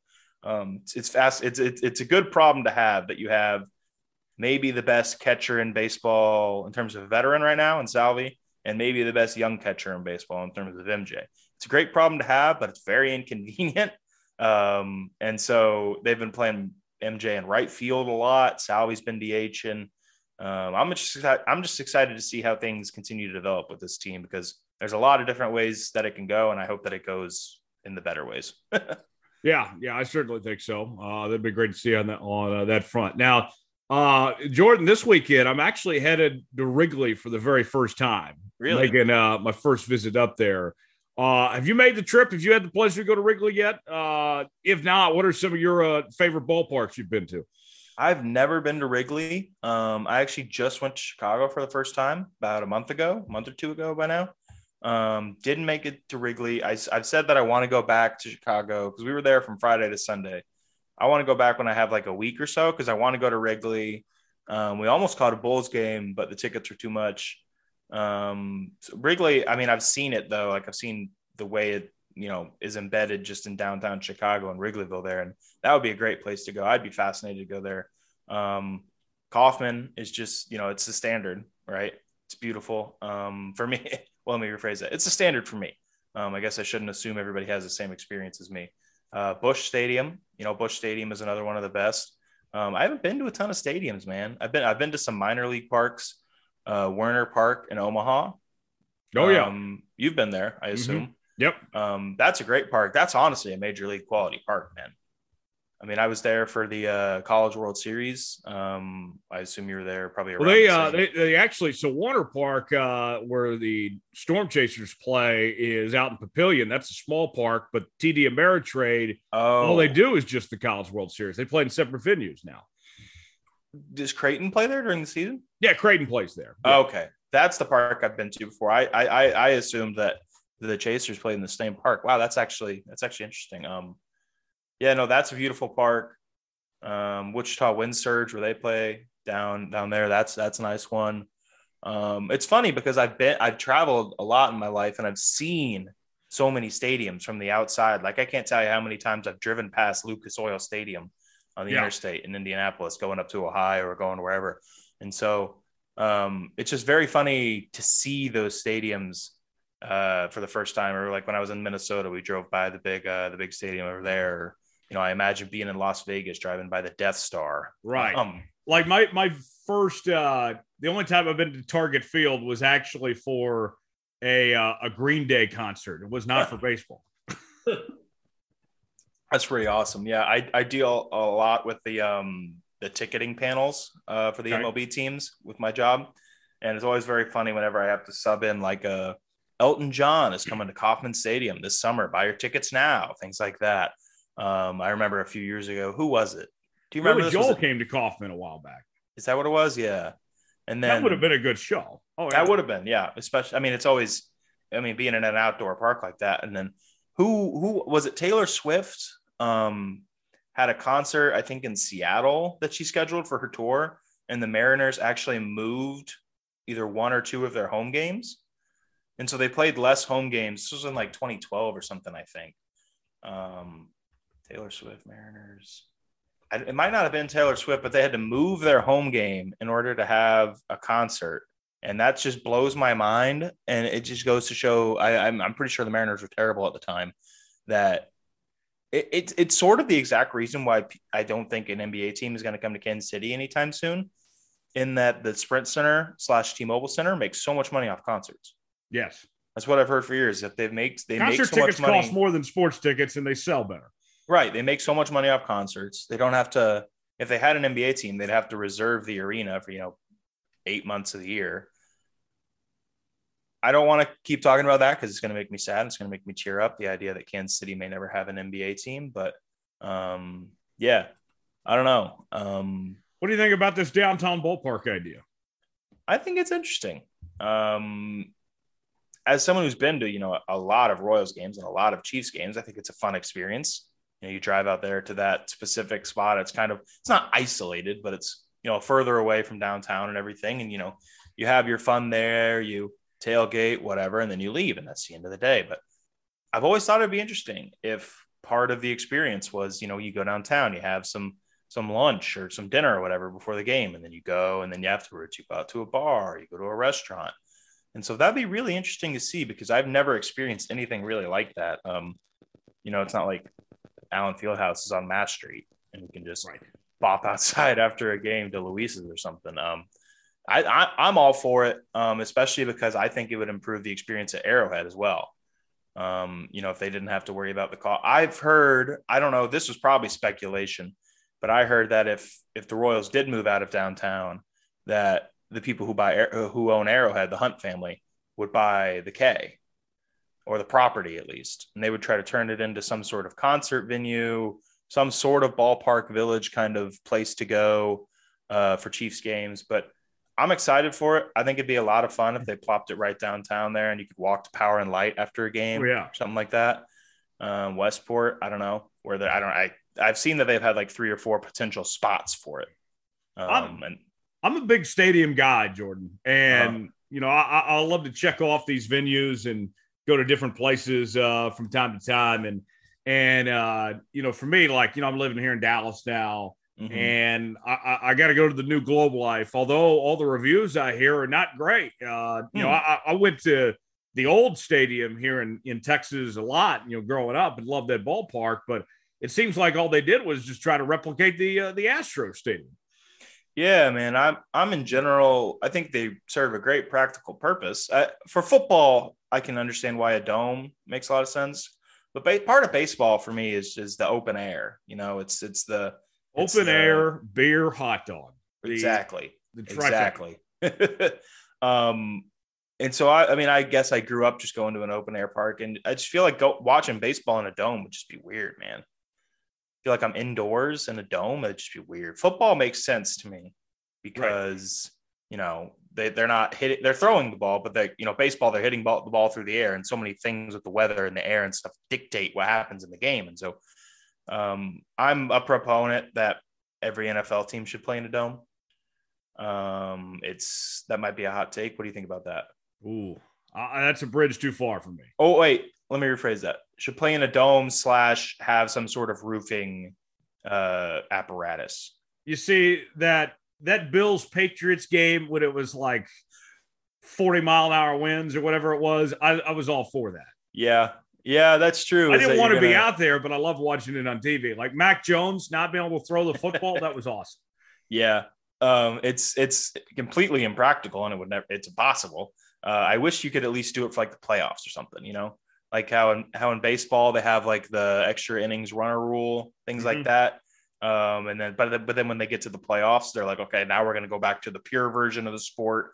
Um, oh, I wish that, I could do uh, that. that Packers Niners game was pretty nice. Yeah, that's a good point. I wish there was a way, I don't know. I want, I, I, I want there to be snow, and I want it to be fun, yeah. but at the same time, I get why it doesn't make sense. And as a team that passes the ball, I'm just waiting for the first time that the Chiefs play in a Super Bowl or in an important game and it's raining and Mahomes can't grip the football. Um, but yeah, what do you think of the extra innings runner on second rule in baseball? Are you a fan of it? Uh, I mean, it's okay. I mean, I, I have uh, a lot more grievances uh, when it comes to overtime with uh, the N F L to uh, deal with than, uh, than baseball, that fraud. But right. um, I like that baseball plays itself out, that it's it's fair at least mm-hmm. one way or the other. Uh, right. I know that some people get irritated with, you know, games going however many extra innings, but for me, that's not a concern. The fact that you at least have a fair ending that's decided on the field, uh, I'm okay with. Right. Well, and it's funny because when, at least whenever I explain to people like how they should change the N F L overtime, I always say they should do it baseball style. They score, you get a chance to score. If you don't score, you lose. If you score, you keep going. And so, and it's funny too, because I was making this comparison the other day with my friend. Uh, we were arguing about this on our pod. The uh, the because he's very anti baseball extra innings runner rule. Uh, I'm very pro it, and I said it's honestly kind of like college football, like overtime, where you're just kind of twenty-five sco- yard line. Yeah, you're yeah. you're extraditing the process. Right, you're you're just basically scooted up. It's it's the same thing. It's you bust out some kind of pass to get to the twenty-five yard line versus you know you lead off double. Um, right. It just makes it makes it easier to score. It's an even playing field. I love it. Um, I think everybody kind of likes the universal D H um, in terms yeah. of people involved with baseball. You're going to have a lot of purists out there that love watching pitchers bunt five times a game. um, but yeah, I don't know. I I I think that baseball uh, extra innings is really N B A overtime is is the gold standard, but that's not fair because they can just tack on five more minutes. Right. You know, they can't, they can't, in baseball, they can't say, hey, let's just play five more minutes. Right. Uh, football, it would be interesting to me if they did it um, sort of baseball style where, like, you they could just go on forever. Because yeah. imagine that Bills-Chiefs game if they just could keep going back and forth scoring touchdowns. But we got to get to sixty minutes at some point eventually. You know, I mean, that's yeah. what this, that's why we, we see N F L overtime as short as it is, because the networks right. are – the one's calling the shots. They gotta uh, get yeah, you're, you're, you're joking, but we do have to get to sixty minutes. Um, yes. uh, the funny I'm joking, thing is, but sadly, I'm not joking. Yes, right, right. Um, yeah, I don't know, man. Um, I, I, I just can't. I just start thinking back to again to go back to K U, K U football last year. Jalen Daniels in Texas. I mean, that was awesome. Yeah. If if over if we're playing with N F L overtime rules, there that game probably doesn't unfold the way that it does. No, I don't think so. Jordan, um, we got to go. We're out of time. Uh, oh, yeah. Boulevard. Thanks for joining us, man. Where can people find you and see what you're doing with M L B dot com. Yeah, definitely. I mean, you can follow me on Twitter at by Jordan Wolf. Um, I work for M L B dot com. I do some reporting uh, at the K whenever there's a fill-in uh, situation. Um, read stuff on M L B dot com, I guess. Um, whoever your favorite baseball team is, support your support your local journalism there. And then I have a podcast as well, started up a few months ago, the Long Relief podcast. That's on all any platform, Long Relief. Uh, you can follow us on Twitter at Long Relief Cast. That's at L O N G R E L I E F C A S T. I hope I spelled that right. Um, yeah, I don't know, man. Thanks for having me on. Um, it's been too long. I'm glad to be back on here talking some shop with you. Yeah, uh, absolutely, Jordan. We'll uh, do it again in the future. Thanks, Jordan. I said, uh, appreciate you stopping by, man. Of course. Take care. Rock Chalk. Big thanks to Jordan Wolf for joining us. Now we bring back in Coach Bo for Coach Bo's Football Fix, presented by O'Connor Advisory Group. You can find O'Connor Advisory Group online, O A G K S dot com, O'Connor Advisory Group dot com. You can also reach out to Bo by phone at seven eight five, eight five six, zero seven two zero. That's eight five six, zero seven two zero to schedule an appointment today. You can also reach out to Bo by email, brian dot o'connor at L P L dot com. That's Brian with a Y. O'Connor at L P L dot com, and you can check out O'Connor Advisory Group on Facebook as well. He's also the host of the Coach Bo Knows podcast right here on the Studio Soapbox Network. New episodes out each and every Monday and Friday as Bo rejoins us. Bo, uh, before we get to the football fix this week, what is going on at O'Connor Advisory Group right now? Hey, we've been, I mean, obviously we get a little slow right before, you know, the holiday, Memorial Day, you have all the graduations and whatnot, but it's picking back up. What we're working on right now, we are actually working hard and close with one of our friends, uh, one of the accountants here locally. Uh, we highly recommend Stone Creek Accounting. They're right in our building. We've been working with them for, God, for six, seven years now. And we've been working specifically with a lot of government employees, especially here in Kansas. Um, there's some special tax benefits they don't really know of. And um, that's something that Stone Creek's kind of found. And now we've been going back to my clients who have these, some of these benefits and talking to them about the things we can do. So if you're like a government employee, if you're thinking about retiring and you're trying to get that plan together, or if you're already retired and you work for the state of Kansas, we want to talk to you because there's some stuff you may not know that you may not be getting right on your taxes. We can get you a Stone Creek. They can help you out, and then we can help you from there. And then right now, the market's been a mess. We've had... You know, this was six weeks in a row where the where the S and P and the Dow were down. What I'll tell you is if you're not happy, if your current advisor is not talking to you, or you're just concerned about what you got, we give free reviews. We'll take a look at what you currently have. I'll have a conversation with you, talk about your goals, what you're wanting to accomplish. And from there, we'll see if your plan meets your current needs. And if not, we'll suggest make some suggestions to you if we can help you. We want to be your partner, O A J K S dot com, O'Connor Advisory Group dot com for more information. Bo, uh, let's go ahead and get to the football fix for this week in the National Football League is uh, where we will start there. And uh, you know, Baker Mayfield still on the trade market. No deal has been made. Mayfield remains a member of the Cleveland Browns for the time being. And we heard some reports that the Panthers were close to a deal at the draft, but kind of fell through, that uh, they wanted the Browns to take on more money, that they ended up going ahead and uh, drafting Matt Corral out of Ole Miss in the third round, and that there's still interest, though, from Carolina and from Seattle as well. Bo, how do you see this ultimately all playing out when it's all said and done? Surely Cleveland isn't going to release Baker. I imagine they'd rather even keep him and have him play those eight games than release him for nothing.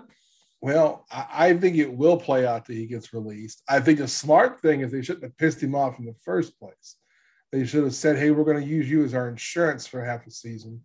You know, when um, it gets to the point of having um, Deshaun Watson's suspension, we don't know how long the suspension is going to be. But what I think the important thing to understand is, is that the, the Browns overplayed their hand when it came to Baker, and now they're going to suffer the consequences. No one's going to give them anything for Baker Mayfield. He's got too much of a cost as far as salary this season. It's the fifth year. And so to take that, that money and to pay it right now for what essentially is a backup quarterback for most teams, I mean, it, it's just not, it's not, a, it's not a good idea to pay a guy nineteen million dollars to be your backup quarterback. What the Browns have to hope for is that someone who has a franchise quarterback has that quarterback go down early in camp or in mini camp. And then they're going, okay, now we need somebody to get us by for a season, um, because Baker's the best thing available in that situation right now.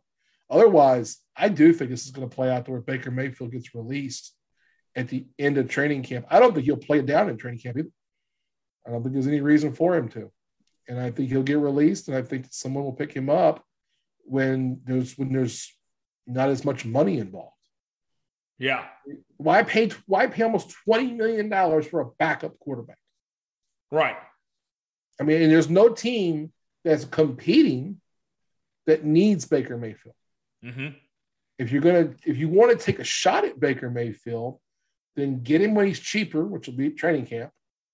Or get him next season on a one-year and prove it kind of deal, because he's not getting a long-term extension anywhere. Right. Now, with, with all that being said of Baker's situation and, and where things are at, is there any increased pressure on these borderline quarterbacks as they go through O T As and mini camps, like, let's say, Drew Lock in Seattle, or – whether it's Sam Darnold in Carolina, maybe even Daniel Jones with the Giants, like if, especially these teams with newer coaching staffs that are getting a look at these quarterbacks for the first time, if they're not impressed, if they don't like what they see, could they be like, you know what, let's pull the trigger. Let's go ahead and go with Baker Mayfield. Can you get that type of vibe from what you see over the next few weeks, or is that reading too much into these offseason workouts? I, I, I think it's going to be really hard. I, I see where you're going with it, I, but I think it's going to be hard for a coach and staff to say to pull the ripcord on a starting quarterback this early in the process. It would have to be they get into preseason games and they're just terrible. But now you've only got three games, mm-hmm. you know, as opposed to four we had back in the day. And you're only going to play two, probably. And you're only going to really play two of them if you're starting a quarterback. So, yeah, I. It's going to have to be that someone just completely is horrible. And I think the new coaching staffs kind of understand, you know, like the, like the Giants coaching staff with Daniel Jones. I don't see them pulling the, the, the cord on Daniel Jones. I think they give him the full season. There is no expectation of going to the playoffs. It's let's see what we've got, and then we'll go back into the draft next year.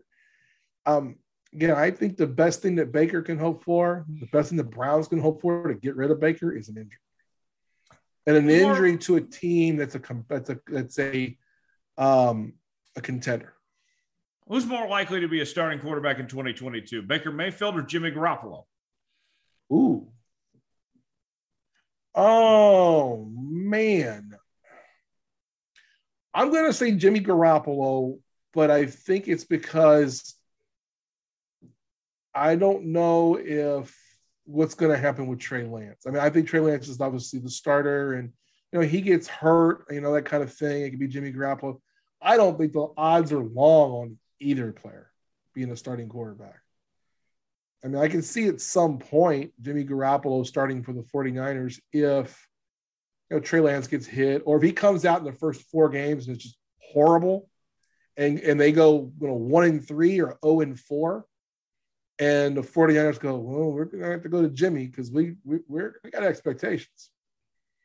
I could see that situation. I don't think that's likely, but I could see that more than a team taking a chance on Baker Mayfield right now. I think a team might take a chance on Baker Mayfield in August, but it's also going to be the Browns way overplayed their hand. They're going to have to eat almost all that nineteen million dollars. Mm-hmm. I mean, there's no incentive for a team to trade for Baker Mayfield right now. Right. Yeah. Uh, you, you make a good point there uh, as far as that goes with those quarterbacks. Now, speaking of the Browns, Deshaun Watson that situation, let's, let's talk about that now. Yeah. Another accuser has filed a lawsuit that makes twenty-three now. We heard from a couple of the accusers on H B O with Real Sports with Brian Gumbel this past week. And Roger Goodell says they're close to wrapping this thing up, their investigation. Now with another accusers coming forward, with the you know the media now getting interviews, does that change anything in this process now? What does this all now mean for Deshaun Watson going forward? Well, I think it's going to come down to just the N F L is going to have to make a decision what they're going to make. They're going to suspend Watson. Six, eight, a season, something. Um, I think it's going to be eight games. I think it's going to be half a season. Um, but I I don't think this one new one changes what the N F L is going to do. I mean, this sounds shitty to say, but what's the difference between twenty-two and twenty-three?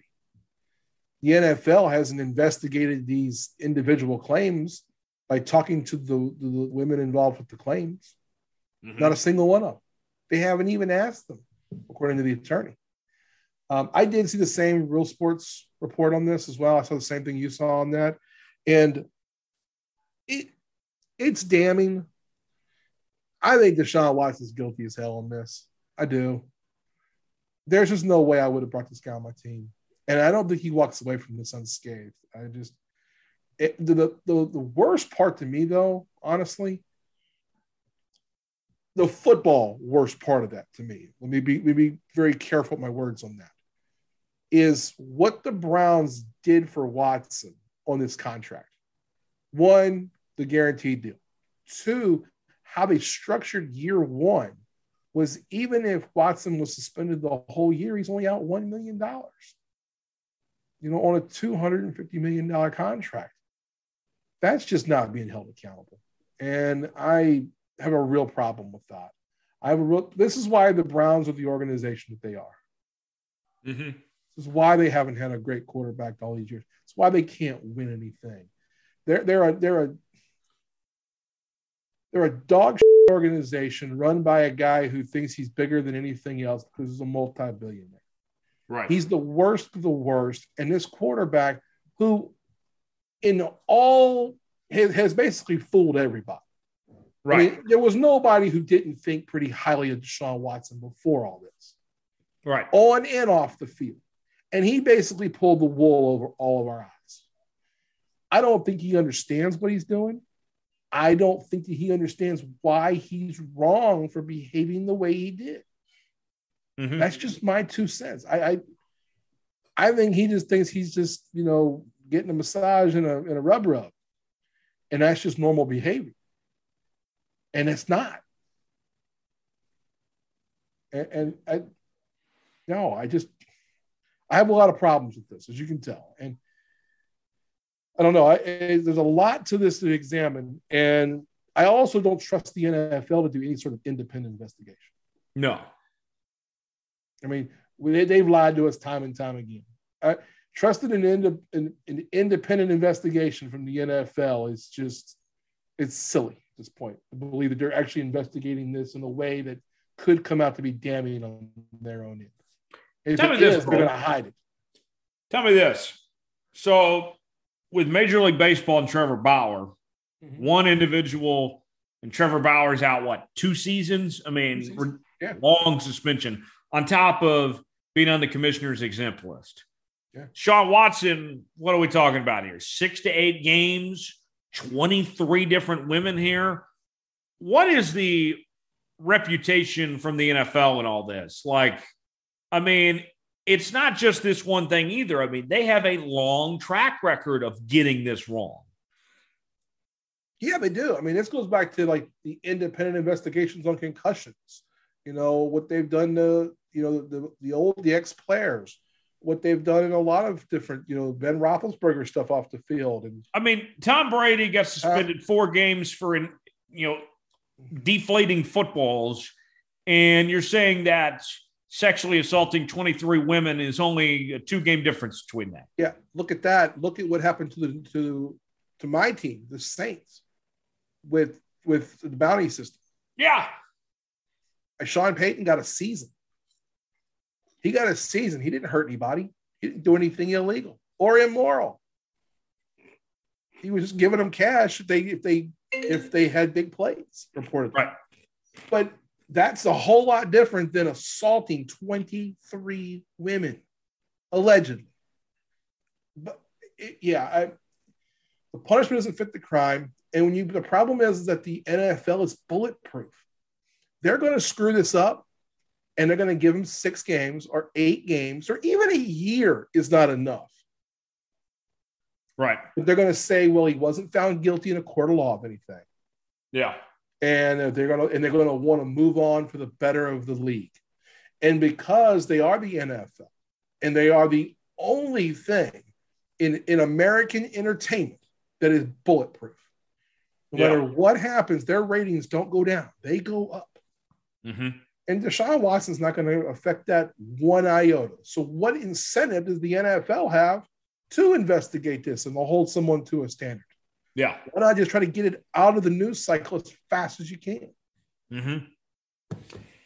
Um, speaking of uh, the N F L and investigations, uh, Dan Snyder, the uh, Washington Commanders owner, Roger Goodell, requested to testify.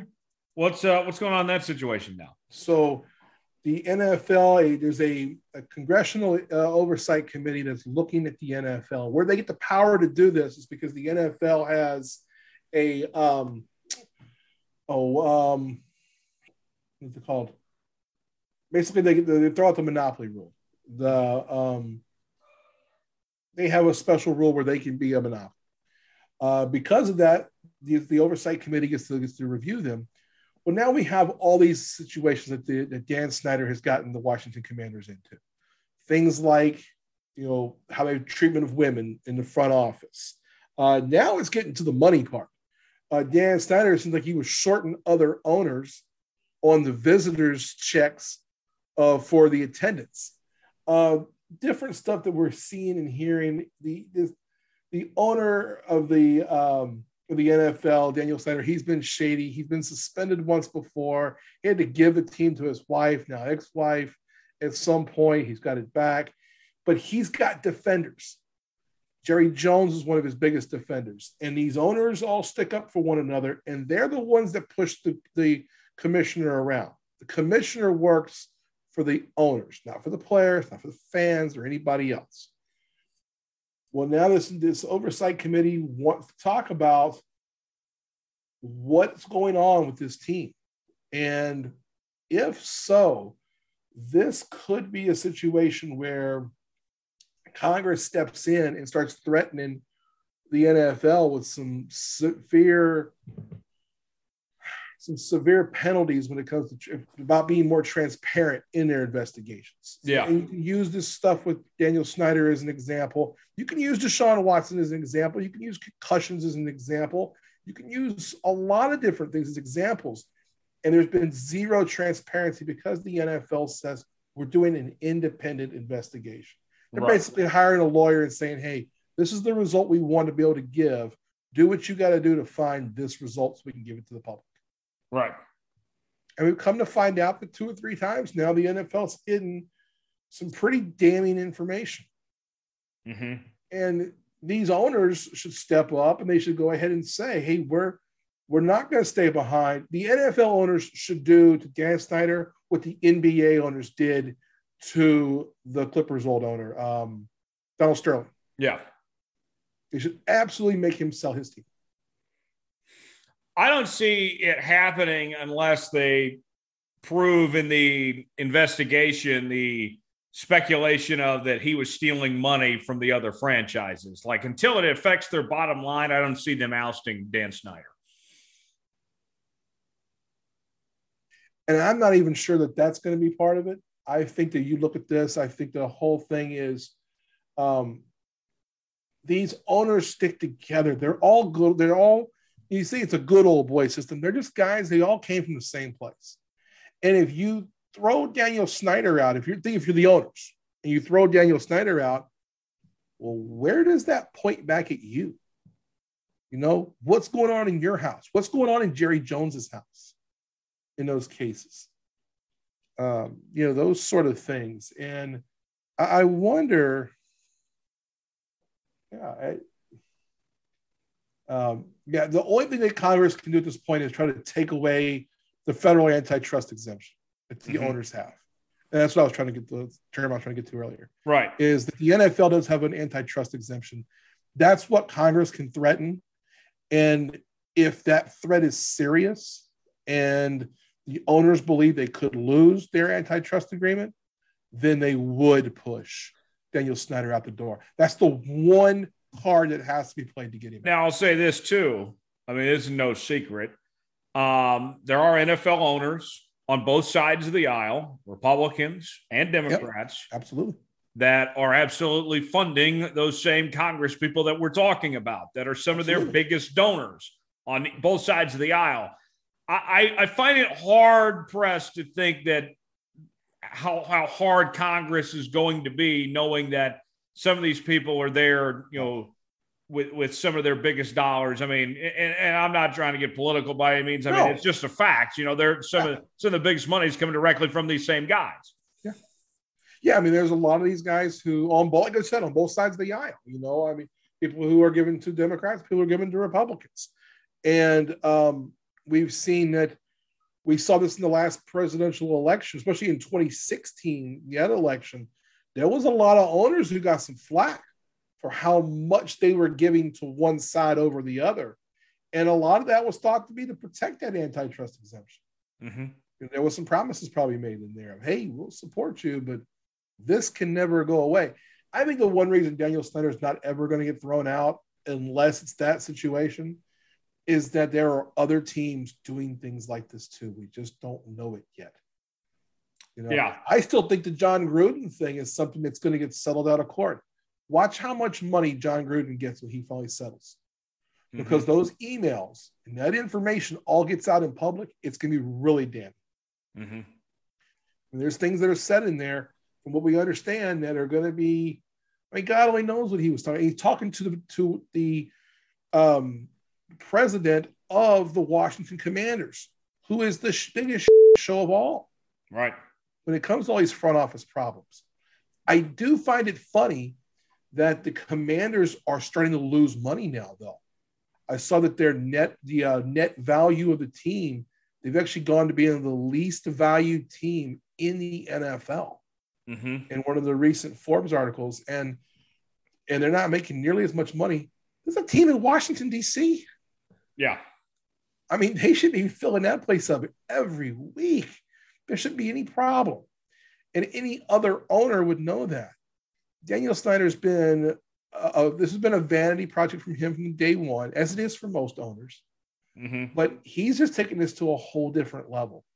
Some of the stuff that I've seen and heard has just been damning about, about him in particular, about that franchise, and then back to the league. I mean, I, I love football and I love the N F L, but I don't like a lot of how the N F L does business. Yeah, I'm with you. Speaking of Washington, uh, there's talk about them getting a new stadium. Speculation for a long time was them moving back into the nation's capital, but recently they purchased land in Virginia, and there's a proposal for them to just seat fifty thousand is all. Um They have one of the largest stadiums in the league as is, over eighty thousand at FedEx Field. At one point was the largest stadium in the league. So, Bo, with, with all that being said, of, of looking at that, of Washington potentially moving to Virginia and playing in a small stadium here, this uh, – what, what does this mean for, for everybody else? Uh, I, I can't imagine them hosting too many events in a in a fifty thousand-seat stadium beyond – their own football games. I mean, the, yeah. the way things are going, you got to have a roof and you got to have at least seventy thousand if you want some major events here. Yeah. I mean, you're not going to get, you may get some, some concerts in there. You might. Why even build a stadium if you're not going to be able to host things? Exactly. I mean, if you're building a stadium now, you need to put a roof on it, even if it's retractable, because you're, especially as an N F L team, because you're going to get a Super Bowl. They've already made that clear. I mean, even Jacksonville got one eventually. Right. Um, it, it's in, in in Washington's case, it's they don't care about the atmosphere. They're obviously shorting their opponent, their opponent's visitors gate money, so they're, they're going to steal their money from somebody. Um, they're just trying to sell tickets. They're going to try to sell tickets as expensive as possible. But what they realize, and this is true, the experience of going to an N F L game is now nowhere near as fun as watching it on television now. No. It is a much better experience for the N F L. It's not even the best product to go see in person on a weekend. I'd much rather go to a, a big-time college football game. Yes, college football is better because you also have that alum thing. You know, it's part of who you are, that sort of thing. The tailgating, it, the band, it, the cheerleaders, the whole nine yards, yeah. yeah. And I'm here in Kansas City, you know, and we've got, you know, Arrowhead is a lot different. It's more of a college atmosphere, but it's the rare one. And part of it has to do with the three schools in the Kansas City area, K U, K-State, and Mizzou, yeah. aren't great football schools. And none of them are extremely close to Kansas City. And none right. of them are, you know, I mean, Lawrence is the closest. It's about half an hour away from the Kansas side. But from where Arrowhead, it's an hour away. Right. Um, you know, nobody nobody lives over in Kansas. Our own Missouri is coming over to a game in Kansas. Um, but, yeah, I agree. I just think that, yeah, they're thinking it's better to sell the stadium out and put in all these different – they'll put in a whole bunch of cool shit and, you know, make it to where you're paying five hundred bucks for the cheapest ticket to get into the building, but every seat's going to be a good seat. Right. You know, that kind of thing.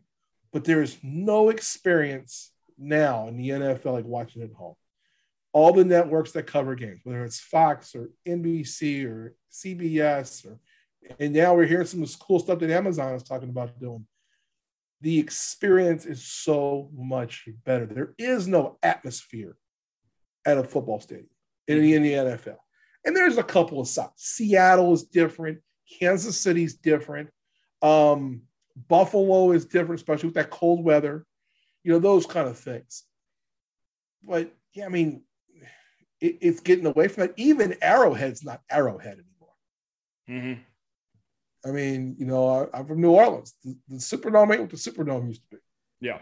You know, it, it's it's a different animal now. So I, I think that's part of the reason they're thinking, well, let's build it. We'll put all the extras in. And, you know, we don't need eighty thousand, ninety thousand people in there. Yeah. Maybe the upkeep on it. They, they're going to have their reasons for it. Mm-hmm. But I, I I don't see why you don't build a stadium with a roof. Even if you're going to build it for fifty thousand. Right. I mean, you can host soccer in there. You can host concerts. You can do some, some cool stuff. You can host WrestleMania in there. Whatever you want to do. Right. You know, whatever it is, you're going to figure some way to get it. It just, yeah. I, so I'm not as concerned about the not having seventy or eighty thousand. Yeah. But I do have a concern about not building a roof. Right. Uh, last thing for you. Uh, and then we'll get to our uh, draft for this week. Um, Madden, they released the cover. Of course, it had to be John Madden. Be Three John different Madden. versions. I love that they even have the original photo from the first ever John Madden football. It's the first time John Madden's been on the cover since two thousand. Of course, he passed away, uh, you know, back in December. You know, very sad. Um, and we've talked a lot about John Madden on this show, you know, since his passing. But uh, Bo, this is too cool. I know that Madden has been a pretty bad game the last few years, and I haven't bought it in a while, but uh, I, I'm glad to see this. This is really cool that uh, that they're honoring John like that. Uh, yeah. it, it had to be this, right? Yeah, I agree. Yeah, it's. Um, I am not the big video game player anymore. I've kind of grown out of that. I do play occasionally. Uh, Madden is my favorite game to play. Uh, I don't play anything but sports games, so I do play. Um, But I, yeah, this was the absolute no-brainer. You absolutely had to do it this way. You had to, it had to be Madden on the cover of Madden, and you know, rest in peace. And it just, it had to be this. There was nobody else that you could put on this cover of Madden, and it'd be the same. This year, after John's passing, I think it's important to honor him. And the Madden video game is what's made his legacy in the last twenty years. Mm-hmm. As great as he was as an announcer, as great as he was as a coach, people know John Madden because of the video game now. You know, I was thinking about this, like if they were going to keep his name in the future, but here, here's what I, I was thinking about, Bo, was it, it's like when we have these trophies, like when you win the Larry O'Brien trophy, you may not know who Larry O'Brien is, but you know that he's a pretty big deal. You know, his name. You know who trophy. Larry O'Brien is? I know who Larry O'Brien is. I'm saying who it is. The, the casual person is. Larry O'Brien, yeah. he, he's a, a legend in basketball. Um, But as far as John Madden goes, you know, the kids out there playing Madden, you know, John Madden himself hasn't commented, commentated Madden in years. No. Um, but I, I, I don't see his name ever being taken off the game because it will be like a teaching point or a legacy. I mean, that's a brand that they have built for a long time. And, and you know, it, it'll be, it, it's essentially the, the trophy of John Madden's career, I think. Yeah. McDonald's is not changing their name anytime soon.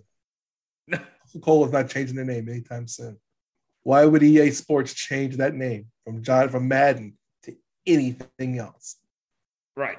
I mean, why? It's a brand.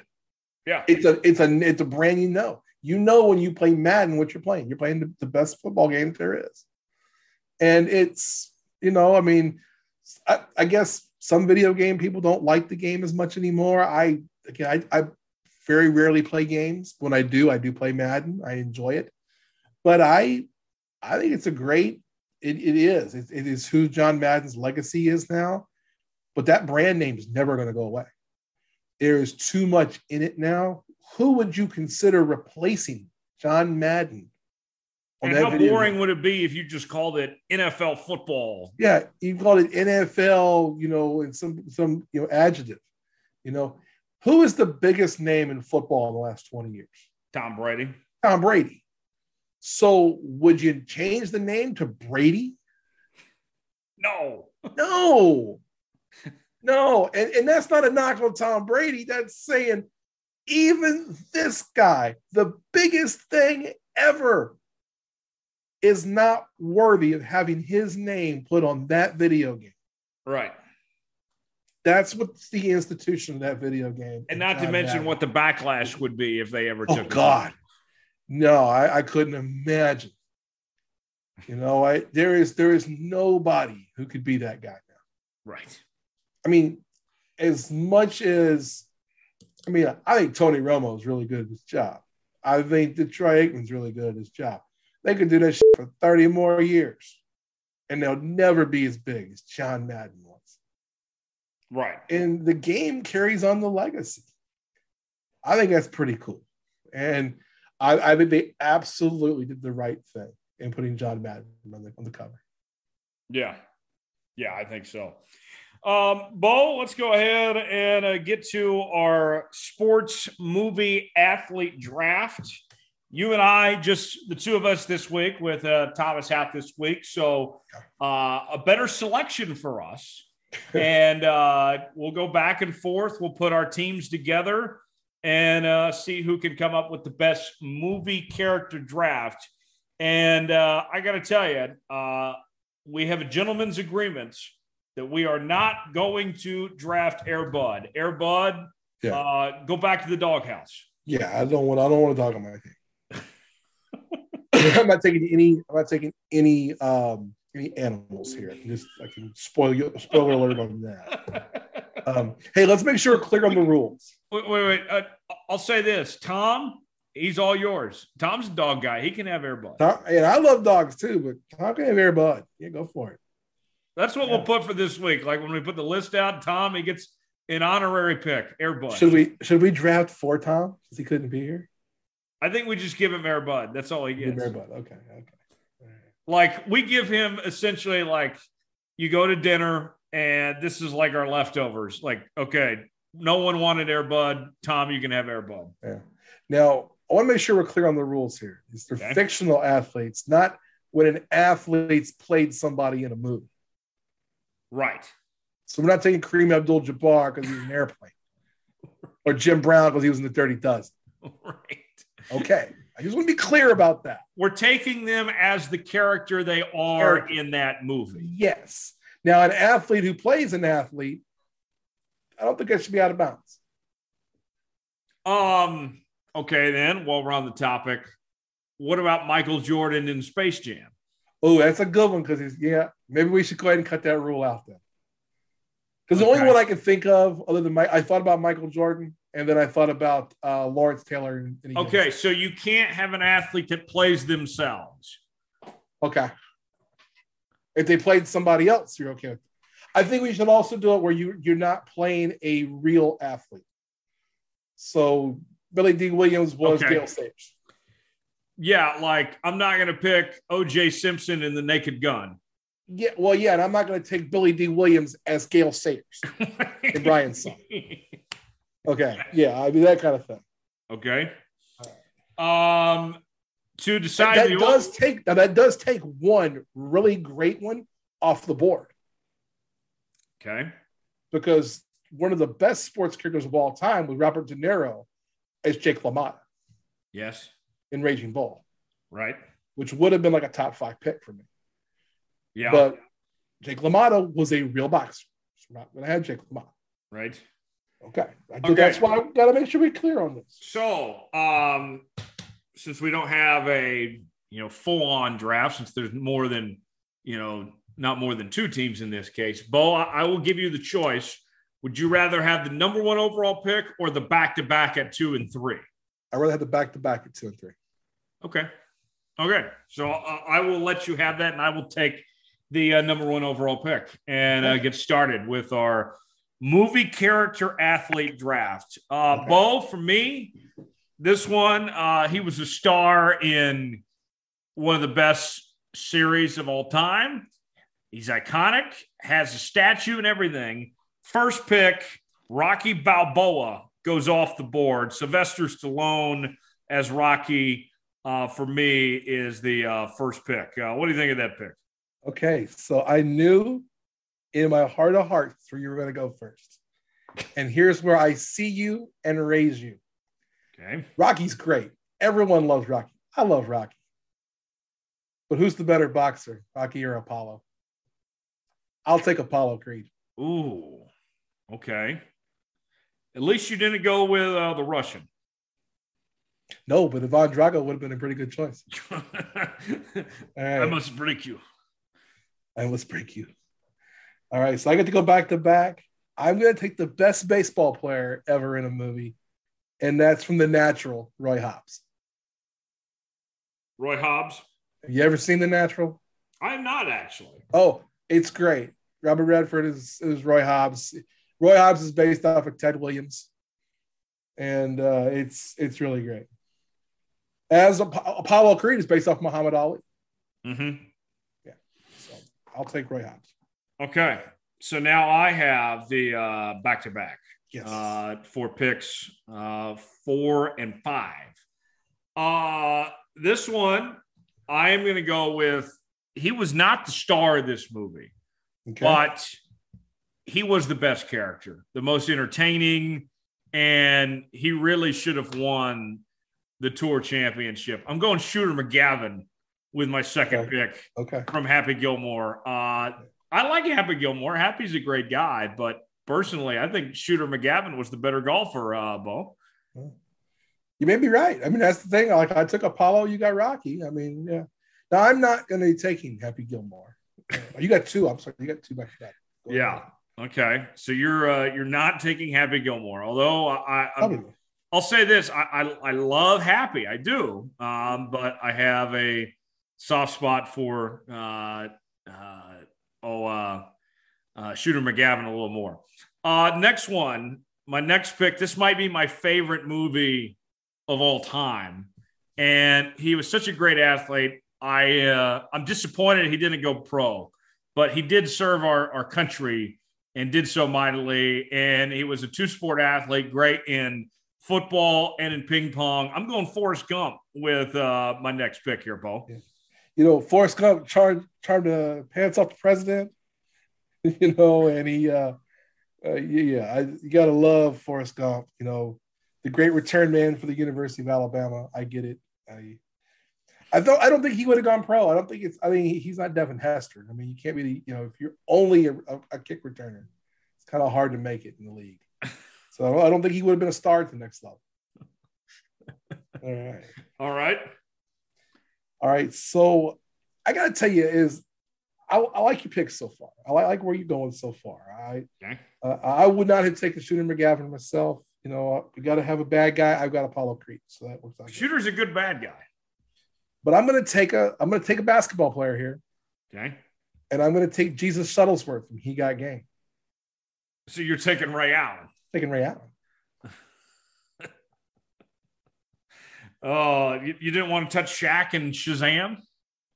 No, no, I'm not. So, Jesus Shuttlesworth, uh, very good choice there. Yeah, uh, Jesus Shuttlesworth. That is such a great movie too. It is. That is an incredible. Spike Lee's so great, and that movie's fantastic. Yes. Um, who are you going with uh, next? Okay, so I, I'm contemplating here. I'm, I'm still contemplating. I, I've got like three different ways. Um, you know, Roy Hobbs only played the one season in The Natural. Apollo Creed, kind of an old school guy. Jesus Shuttlesworth, a young guy. I think I need a man. I, I, I think I got to go with a quarterback. Okay. I'm going to take Steamin' Willie Beeman from Any Given Sunday, Jamie Foxx's character in Any Given Sunday. Are you even familiar with this movie? Yes, great movie. Yeah. Good pick. Um, so I have uh, my next two picks here. Um, this name, Bo, I don't know if you would have taken or not, but I have to have him on my team. Um, now, I just saw the new Top Gun movie, and we're not classifying that in the sports realm, but I love Tom Cruise, one of my favorite actors. And my second favorite Tom Cruise movie, besides these new Top Guns, was Days of Thunder. And I got to okay. go with Cole Trickle. Cole Trickle was a badass. I got a need for speed. Uh, I'm rolling with a Cole Trickle here, Bo. Okay, so I knew you would take a NASCAR guy. I knew you would.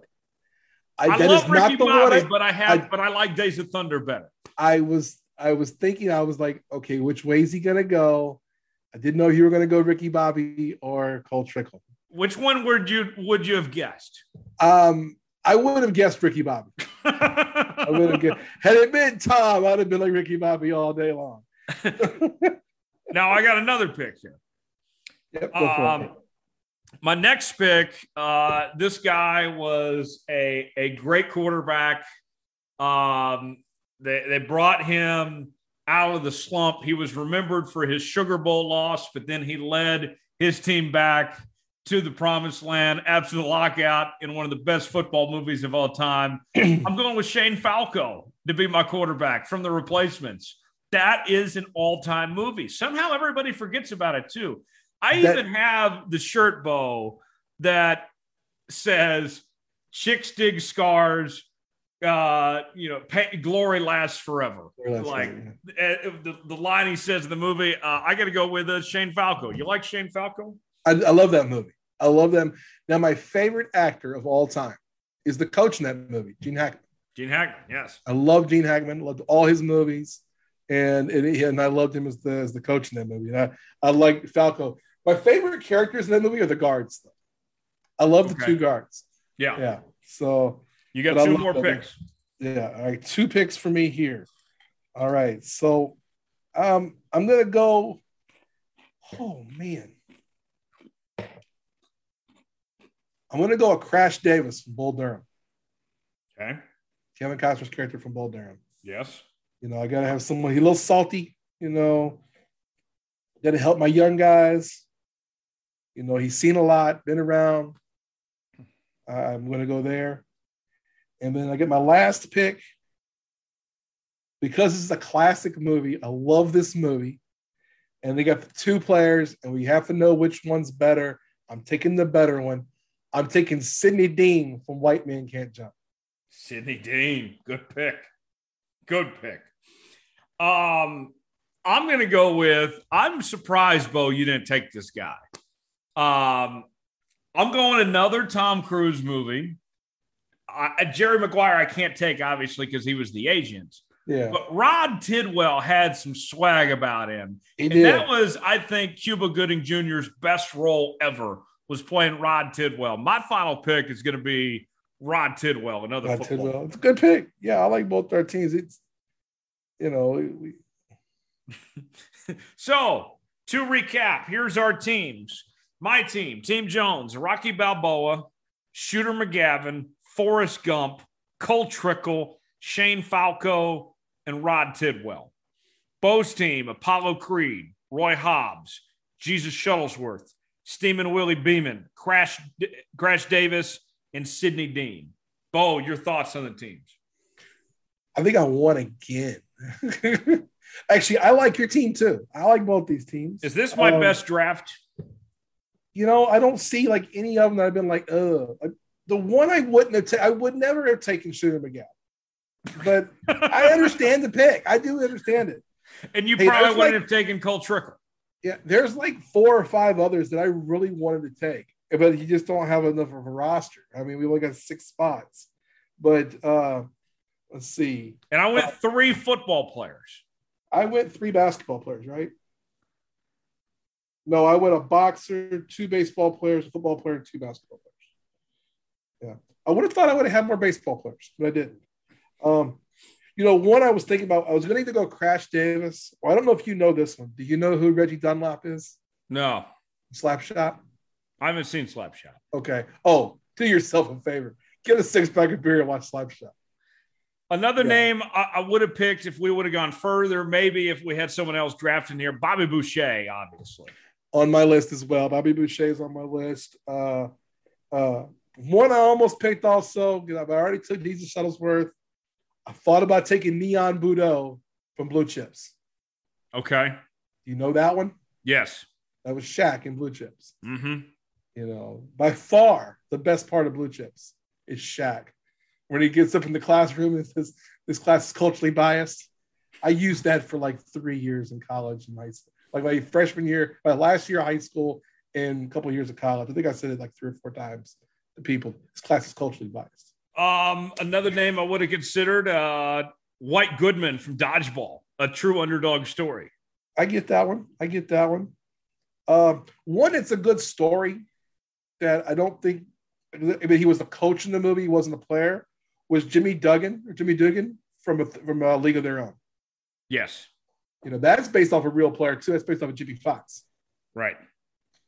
Um, and I almost took Dottie Henson from A League of Their Own. I almost did. I, that was I almost pulled the trigger on that. I knew um, there was no way you would take that. I know that it, this was athletes, but in regards to if we were to take coaches, mm-hmm. has anyone been a better movie coach than Gene Hackman when you consider Normandale and Hoosiers and then the coach in uh, The Replacements? Yeah, he's the best. Absolutely. Yeah. I mean, Hoosiers, he makes Hoosiers. Yes. I'm surprised no one took Jimmy from uh, Hoosiers. I wasn't yeah. going to take a high school player. Um, I, I say that to Jesus Ellsworth. Um, but he was the top player in the country. Right. Um, but no, I, I agree. I think great coaches in there. Um, I mean, Hackman is those two is pretty phenomenal. That's why I took Lex Luthor last week and we did the uh, bald guys. Yeah. Was that Lex Luthor was Gene Hackman. Um, I feel like Tom would have taken Jackie Moon. I'm a big Jackie. That is an underrated character. That is Will Ferrell's most underrated character. Love Me Sexy is a great song. I would, if I had, if I could, if I lost enough weight, I would dress up as Jackie Moon for Halloween. Yes. I would do the shorter shorts, the, the big, the, the hair, everything. I would do it if I could, if I thought I could pull it off. Yeah. No one took Paul Crewe. Yeah. That's another one, you know. Uh, but back to the coaches thing. I'm trying to think of other great coaches in movies. I mean, Normandale is the coach of coaches mm-hmm. in movies. Um, you know, the other one to me that comes off the page was Kurt Russell as Herb Brooks. Yes. In Miracle. In Miracle, yeah. Great movie. That's that speech was incredible. And that that's like – and. and I'm a big fan of Kurt Russell's as well, but the way he keeps the accent the entire time, and, he, and I, I can't even do it, and he does it so fantastic, and gives that big long monologue, and and yeah, I, I could have played for Herb Brooks. Yeah, I'm not even a hockey player, and I could have played for Herb Brooks. Um, yeah, I'm trying to think of other great. You got me thinking now. Oh, Al Pacino in um, Any Given Sunday. Yes. You know, that that speech, the inch by inch speech. I actually gave that a version of that speech in the locker room as a head football coach. I think if we each had a coach, one of us would take Pacino in Any Given Sunday and Hackman in Hoosiers. Yeah, that would. If I couldn't have Gene Hackman, I would have taken Pacino. Yeah, yeah. I think they would be they would be the coaches for our teams. Yeah. And then um, I can't think of the actor's name, but then the coach from Major League. Yeah. I just I love that. I love Major Major League. To me is like the most like that in my generation when it came out. It was like nothing had ever been like Major League was. You know, they, they had great characters. You had Jake Taylor and Willie Mays Hayes. Willie Mays Hayes was on my list too. I just didn't. If we'd, if we'd have had a batting lineup, one through nine, I'd have had Willie Mays Hayes. Um, you know, but even like, uh, what was Charlie Sheen's character's name? I can't remember off the top of my head. Oh yes, man, Ricky Vaughn, Wild Thing, Ricky Vaughn. Um, if I had to pick an executive, I'm taking Brad Pitt as Billy Beane in Moneyball. Yeah, because Kevin Costner's good in Draft Day, but that's not it's not believable at all. That that's a terrible a, movie. The trade wasn't a trade wasn't believable whatsoever. That was a, I think that's happened. Just a terrible movie. Yeah, uh, they just they just tried to hurry that thing through. Um, exactly. Jennifer Gardner was uh, pretty hot in that movie, though. Yeah. Um, I'm trying to think of other executives in sports, in movies. Yeah, I think you pretty much pinned it. Um, Moneyball's great. And as good as that movie is, the book's even better. Yeah. Because they took – the movie takes the character that Jonah Hill plays is basically two people from the book. And mm-hmm. morphed two people into one.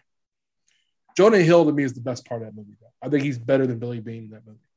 Um, speaking of Jonah Hill in sports movies, whenever we get a LeBron movie, he's got to play Brian Windhorst. Oh, my God. Yes. Yes. That would be incredible. They look identical. They're like twins. Dude. Oh, my God. Now, Brian Winters looks like he ate Jonah Hill. Now he does. Like, Jonah Hill from like ten years ago? Hey, I, I understand the the the, flood, the, the, the the plight that Jonah Hill has gone through because my weight has gone up and down and up and down and up and down over the years. Currently, yeah. I'm up, up at the plateau. So I understand where he's coming from. Um, yeah. You didn't take Adonis Creed when I went for Apollo Creed. No. Did you not, did you not care for those movies? I, I, I had better options. Mm, okay. Yeah. Um, so. But, you know, we, we didn't. We said you couldn't do real at real players. But, man, if you could have, I would have taken Jake LaMotta, number one. Yeah. De Niro was so good in that movie. So mm-hmm. Have you ever seen Raging Bull? Yeah.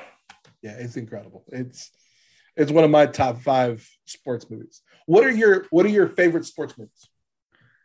Um, in in no particular order, my favorite sports movies are, um, you know, Forrest Gump, if we count that. I mean, it, there's, there's so much more to that, though, than just yeah. the sports portion. I take Forrest Gump kind of out of the equation, but, you know, Days of Thunder, uh, Rocky four was my favorite of the Rocky series. Happy Gilmore is a classic. I like Happy Gilmore better than Caddyshack, personally. Um, you know, I, I would put uh, The Waterboy up there. I like The Longest Yard. You know, I mean, th- th- those are the, the ones that come to mind. The original one or the, the newer one, The Longest Yard? Uh, I like the, the newer one better, personally. I do, too. The old one's good. The, the new one's better. Um, you're crazy if you think that Happy Gilmore's better than Caddyshack. I think Caddyshack's the second funniest movie I've ever seen. Caddyshack, I think, is highly overrated. It is the only movie I laughed harder. The only movie I've ever laughed harder at than Caddyshack is Blazing Saddles. Blazing Saddles is phenomenal. And and Caddyshack is that movie that you just learn every line because every line is usable in life. Mm-hmm. I mean, I I love that. That's my, my top five, no particular order. Definitely Caddyshack. Um, The Natural. Um, I don't consider Rocky a sports movie. I've gotten in arguments about this. Rocky is a love story. Okay. The original Rocky. It's set in the sports world. Right. That's a love story. Okay. That's an. It's the best love story I've ever seen. Yeah. But it's, yeah, The Notebook ain't got shit rocky. Guys, if you're listening and your girl likes The Notebook, you have to sit through that and make her sit through Rocky. Thank me later. Um, oh, man. Yeah, I think my other, like, top three. Slapshot is one of my favorites. I do like Slapshot a lot. We're putting the foil on. And then, uh, man, there's so many good ones. Um, I think the big takeaway from this for me personally is the self-realization in this segment is I'm a bigger Tom Cruise fan than I realized. Yeah. Between the Top Gun movies. I like a lot of his movies, but I, I'm not a big fan of his, but I like a lot of his movies. I'm My not a favorite, fan of Scientology. Uh, well, I don't even hold that against him. uh, uh, you know, um, you know the movie, I guess it's kind of a sports movie that I thought Tom Cruise was great in. He was young with The Color of Money. Yeah. You know, it's a pool movie. You know, it's, the, the, it's the sequel to The Hustler. And, and Paul Newman's one of my favorite actors as well. I'm again, I'm a much older guy. So, right. Um, yeah. I. What's your favorite football movie? As we talk about football fix, what's, what's your favorite football movie? Favorite football movie uh, is probably uh, The Waterboy. The Waterboy. I would take Any Given Sunday or The Replacements. Okay.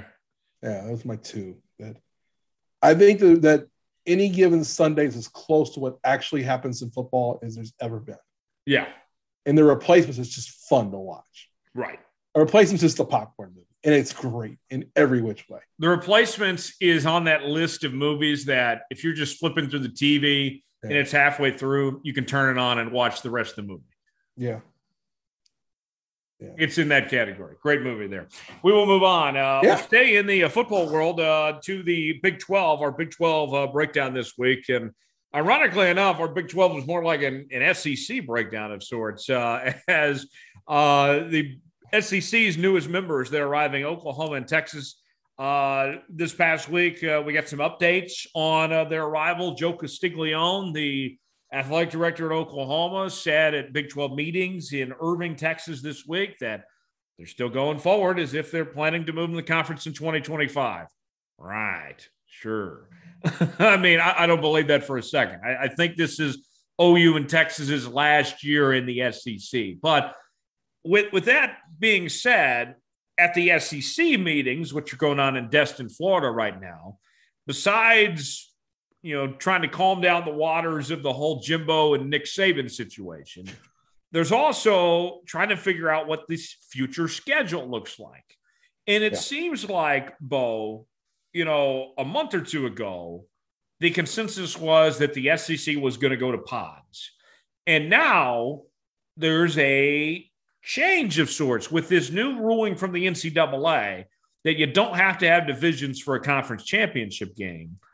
Now the talk is that it's a nine-game schedule with three rival opponents that you're locked into and then six opponents that rotate and change every year. So let's take Oklahoma, for example.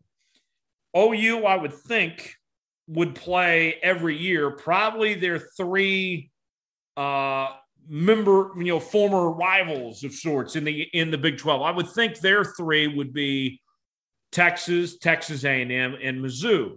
Maybe it's Arkansas. I think it'd be Arkansas. Maybe it's L S U. Um, but it, it was probably, you know, a combination of Texas and A and M yeah. and then somebody else. I would I think don't... that's what it would be for O U. Yeah. Um, but with that being said, whatever that may be, I like the idea of a nine-game schedule.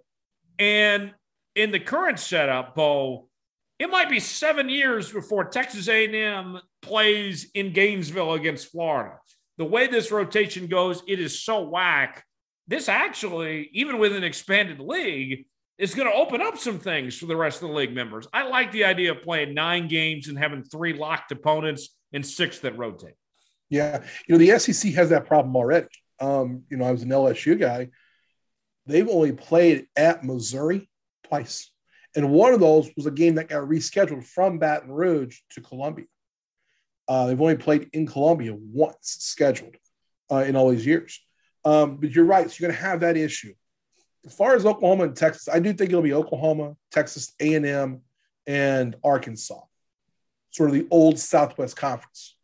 I also don't think they want to put L S U with both the Texas schools and Oklahoma all in the same pod or the same division. That's too many really good teams. Well, there, or, or there's not going to be pods or divisions. It's three locked opponents you play. Yeah, everything. I mean, they're going to – yeah, it's going to work that way when it's all said. I used to go with the four. Um, you know, I think with L S U, it ends up being the two Mississippi schools, Arkansas, and Alabama. Well, you would only have three. Can I have Arkansas? Yeah, so it's uh, probably, probably Alabama, Auburn. You only have four teams, so – the two Mississippi schools, Alabama. Well, they won't split Alabama. And I would bet Arkansas, Alabama, and then See, maybe I don't A and M. Think, I, I don't know. It'd be interesting. I because like how they do it now, where you have your division and you have the one team in the out in the other division you play. A lot of a couple of them don't make a lot of sense. I mean, Alabama's is Tennessee, which shares a border. L S U's is Florida. Um, I don't remember who Georgia's is. Um, yeah, yeah. I think South Carolina's is someone from the West. I can't remember who it is, but yeah, you get that one that cross it's across the South. I mean, it. Yeah, I don't know. It, it'll be interesting to see. I I don't see them making Oklahoma play both the Texas schools and L S U every year. Mm-hmm. So that's why I do think it'll be Arkansas. The two Texas schools make a make a you know thing. The issue will then be how do you put an L S U when you have two teams in Mississippi, two teams in Alabama? You're not going to want to split any of them up. Mm-hmm. So do you put L S U with like Vanderbilt, Tennessee, and Kentucky? Right.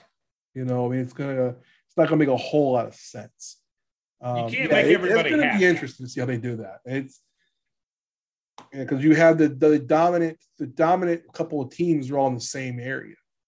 Right. As far outside of Alabama and Georgia, the other four dominant programs are all right by one another. So think about, okay, in Alabama's case, um, you have to play Auburn. Got to play Auburn. One. Gotta have Auburn. L S U? That's been I, the I best team they, of college football the last decade. Yeah, I would think they would keep L S U. Um Yeah, because it's been a ratings coup for them for years. And then what, maybe Tennessee? Uh, and see, Tennessee and Alabama is a big deal. So I could see that, I guess. But then you lose the Mississippi schools have rivalries with the Alabama schools as well.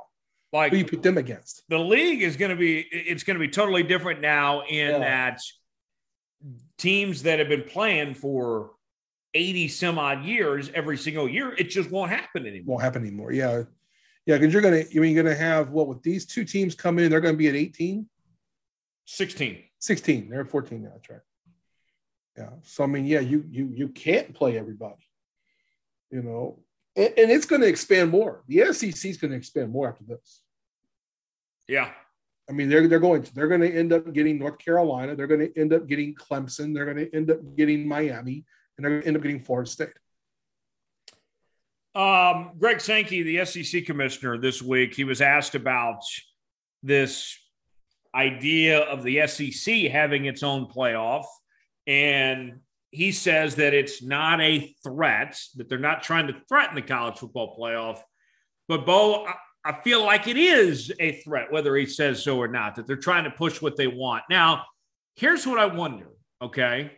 So let's say if talk breaks down, and they don't get what they want out of a playoff, and the S E C does their own thing, but then the other four conferences get together and create a playoff here, that's not good for the sport. I mean, at the end of the day, the best scenario is going to be one centralized playoff one way or the other.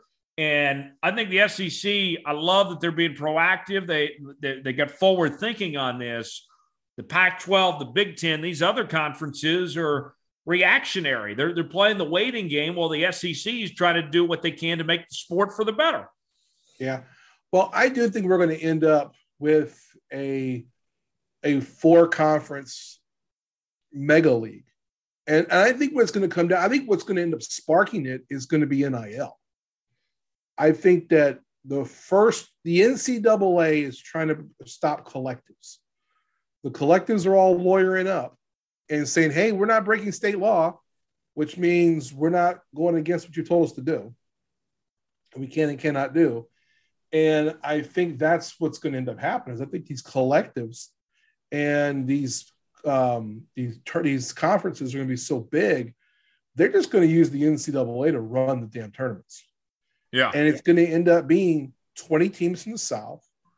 You know, the what's now the Pac twelve will end up picking up the bones and putting together sixteen or twenty teams. The Big Ten's already at, what, fourteen or sixteen in their league? fourteen, I think, right mm-hmm. now. They can easily add a few teams. The two conferences that are in trouble are the Big twelve and the A C C. Mm-hmm. Now, I think you'll still have those conferences, but I just don't think they'll administrate football. I think they'll administrate basketball and other events. And in, in theory, that's also going to help when it comes to Title nine. Right. Because now you don't have to worry about football scholarships. It's eighty-five scholarships. It's, it's only going to men. Well, now you can make this a little even. We'll see women's sports get a little more. Um, you know, we'll see some growth in some of the other men's sports like baseball or or some other, you know, golf and those sort of things. The N C double A will still be able to do that, and they'll still administrate this mega conference, you know, football playoff for a handsome fee, I'm sure. But the rules won't apply to football anymore. Right. They're going to be a semi-pro league. Yeah. A minor league league. Yeah, I I, I could see that. Um, and I just think that's where they're going, and, and and I think that if I think that's why it was so important for Texas and Oklahoma to go to the big to go to the S E C. Because the Big twelve didn't have that vision. No. They didn't see what was going to happen. And N I L is what's changed sports forever. College sports has changed forever now. Well, and, and they can try to, you know, bring real things in some sorts. You know, they're, they're trying to do that. But, I mean, once you've already let the cat out of the bag, I don't yeah. think there's hardly a way that you can go back. Okay. We I mean, talking- it is going to be what it is, you know, going forward. You might have some little things you can change here and there, but of what you're seeing, I, I think is only going to get bigger from this point. Yeah. So on for the next month in June on the Coach Bono's podcast, we're going to be looking at N I L from a lot of different angles, from the player perspective, from the good coach, the administrator, and the agent side.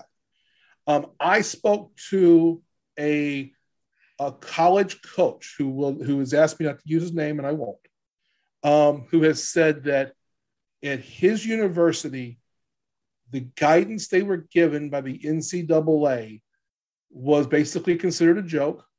And it was, we understand that we can't break state law.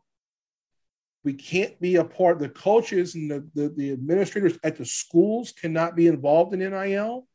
But what they understand is these collectives are going to be doing a lot of the work for them. Mm-hmm. When it comes to recruiting players and doing these sort of things, a lot of what the Nick Saban and Jimbo Fisher stuff was a couple of weeks ago.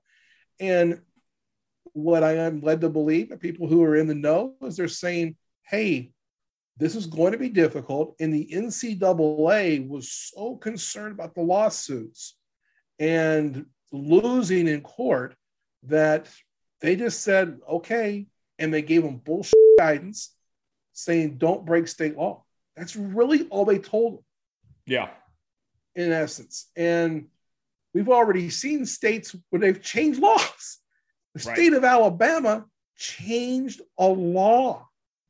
There was a law in Alabama that if you were a booster and you gave money to a player and that player was suspended or was disqualified from play, it was like five years in prison and like a million dollar fine. Guess what happened to the law?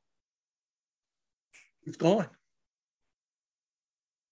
When Jimbo Fisher gets into this thing with Nick Saban and Nick Saban's upset, who was Nick Saban talking to when he said, you know, hey, they bought their players? Oh, he's talking to his boosters. He's saying, give me more boosters. Money. That's exactly right. He's telling his boosters, A and M ain't around, excuse my language. They're not messing around. Texas ain't messing around. Oklahoma is not going to mess around. They're going to have people who have money and they're going to spend it. Florida is spending a load of money in their collective to get players. Tennessee reportedly has a high school quarterback who's about to graduate, who just graduated, who's signing. He's like the number seven quarterback in the country. And reportedly, he's getting eight million dollars over three years in N I L deals because of the collective at Tennessee. These boosters who come together and put their money together. You know, they have, they, some of these schools have billionaires as alums, and they don't mind putting in a couple million dollars to make this work. Right. It, we're in the wild, wild west now. Yeah. And, and I got to tell you, you know, I, I think Texas has the pieces that they are going to, you know, they'll play dirty. They'll do what they need to do to mm-hmm. compete in the S E C. Um, yeah. I, I don't know about who their coach is going to be, if Sark's going to be there. You know, the, the you know, the, the coach thing is one thing. As far as the behind the scenes, the N I L, Texas is going to throw everything they can to compete at the highest level. And they, Oklahoma, and I don't necessarily know that if they're ready for what is about to come to them. For a school that has been so hell-bent on compliance ever since the Rhett and Bomar deal, Oklahoma is not ready for what, what is coming in the S E C at this yeah. point in time. And that could just, change. They have time to adapt, but it is it's going to be a wake-up call for them. Yeah. Going forward. And, and I'm just not familiar on the Oklahoma side. I, I know they have the Rhett Bomar thing, and that's why they've been overly compliant. But I don't know if they have the tippy-top donors that Texas and Texas A and M and what U S C is doing. I mean, Nick Saban's whining because he knows that Alabama, they don't have that. L S U doesn't have that. Florida has better boosters than those schools do. Tennessee has better boosters than those schools do. U S C has a ton of money. God forbid Notre Dame want to get involved in this. If Notre Dame decides they want to get in the arms race of having a collective, everybody else will have to look out. Yeah, and as crazy as it sounds, I mentioned this last week, I'll reiterate it, that it actually leads to more parity at the top. It does. I mean, it creates more opportunities for teams to compete. Whoever's got willing to get out the paycheck is going to get the players. I mean, it doesn't matter if Alabama's won ten national championships in a row. If Texas A and M is willing to throw more money, they're going to get more players. I mean, it's yeah. simple as that. Money talks. I now, have Go ahead. I'll say this, too. On, on the Oklahoma and Texas front, we mentioned that they say that they still, you know, they're, they're saying the right things legally. They plan to yeah. leave the conference in twenty twenty-five, and yeah, they're not going to that's when they would not have to pay an exit fee at that point if they waited to leave until then. Um, look, at the end of the day, you're not going to let B Y U or Houston or Cincinnati or these guys have the opportunity to embarrass you at home as the new members of your league.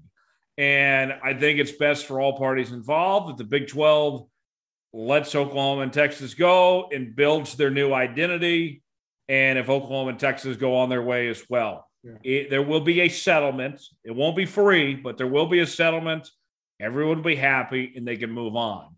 Uh, that that's the end all be all. Um, now, you know, the, the one thing I will say that if Oklahoma and Texas do end up staying a little bit longer and closer to that exit, if for whatever reason that did happen, it would buy them time of sorts. Oklahoma with a new head coach, Texas coming off the worst year they've had in fifty years.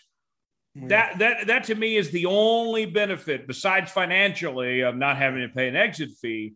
It does buy you time of sorts to try to, you know, get your stuff together before going to the S E C. That's the only – that and the, the financial implications are the only things that I can see benefiting them of not, you know, going ahead and going to the S E C right away, Bo.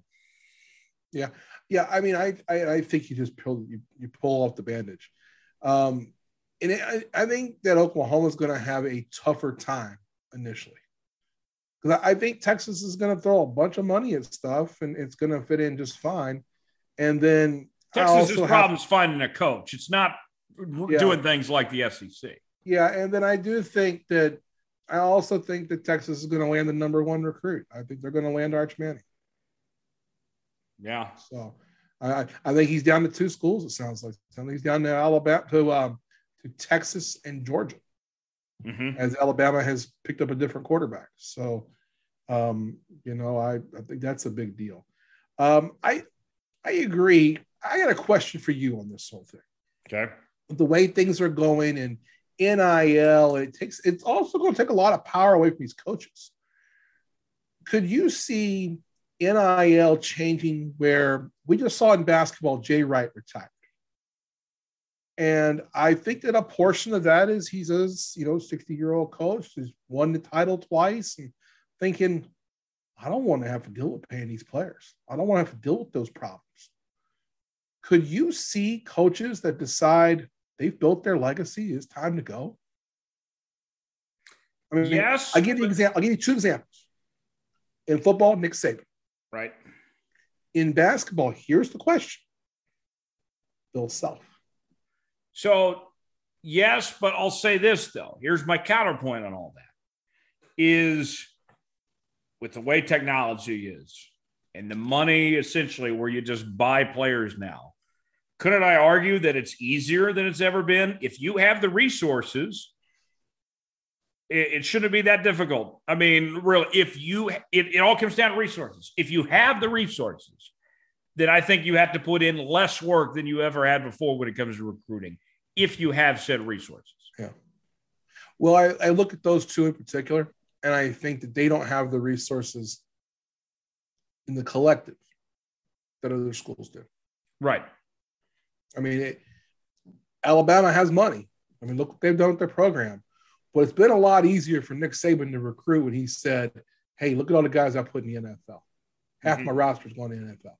Right. And, you know, Bill Self can say, hey, man, we win, we win national championships here. Guys go to the N B A. You know, Allen Fieldhouse is Allen Fieldhouse.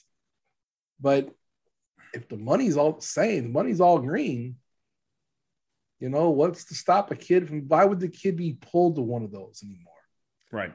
You know, that's the, the issue, I think. And so I wonder if some of those, little, the Jay Wright thing is what really made me think about it. And then when the Nick Saban um, argument happened with Jimbo Fisher, I thought, yeah, he's trying to play the game, but I don't think that's the game he wants to play.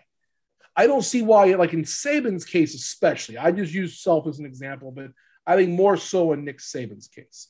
Nick Saban is seventy years old. What else does he have left to prove in his legacy? He's already the greatest college football coach of all time. There mm-hmm. is no argument there. Right. I but, mean, you know, that, that competitive drive gets to some guys. I mean, like Tom Brady, when he announced he was coming back, he said he still had something to prove. I'm like, what? Yeah. What are you talking about?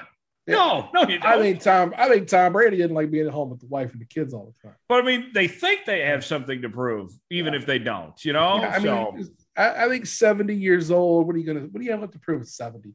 You've won what, six national championships? Yeah. In Nick Saban's case, he is the GOAT, he is the greatest. There is nobody in his league. Yeah. There's not even an argument for it. Right, right. And I just don't see, I mean, it's changing in a way that you know he's not going to be comfortable with. Mm-hmm, mm-hmm. He's already bitching about it. Right.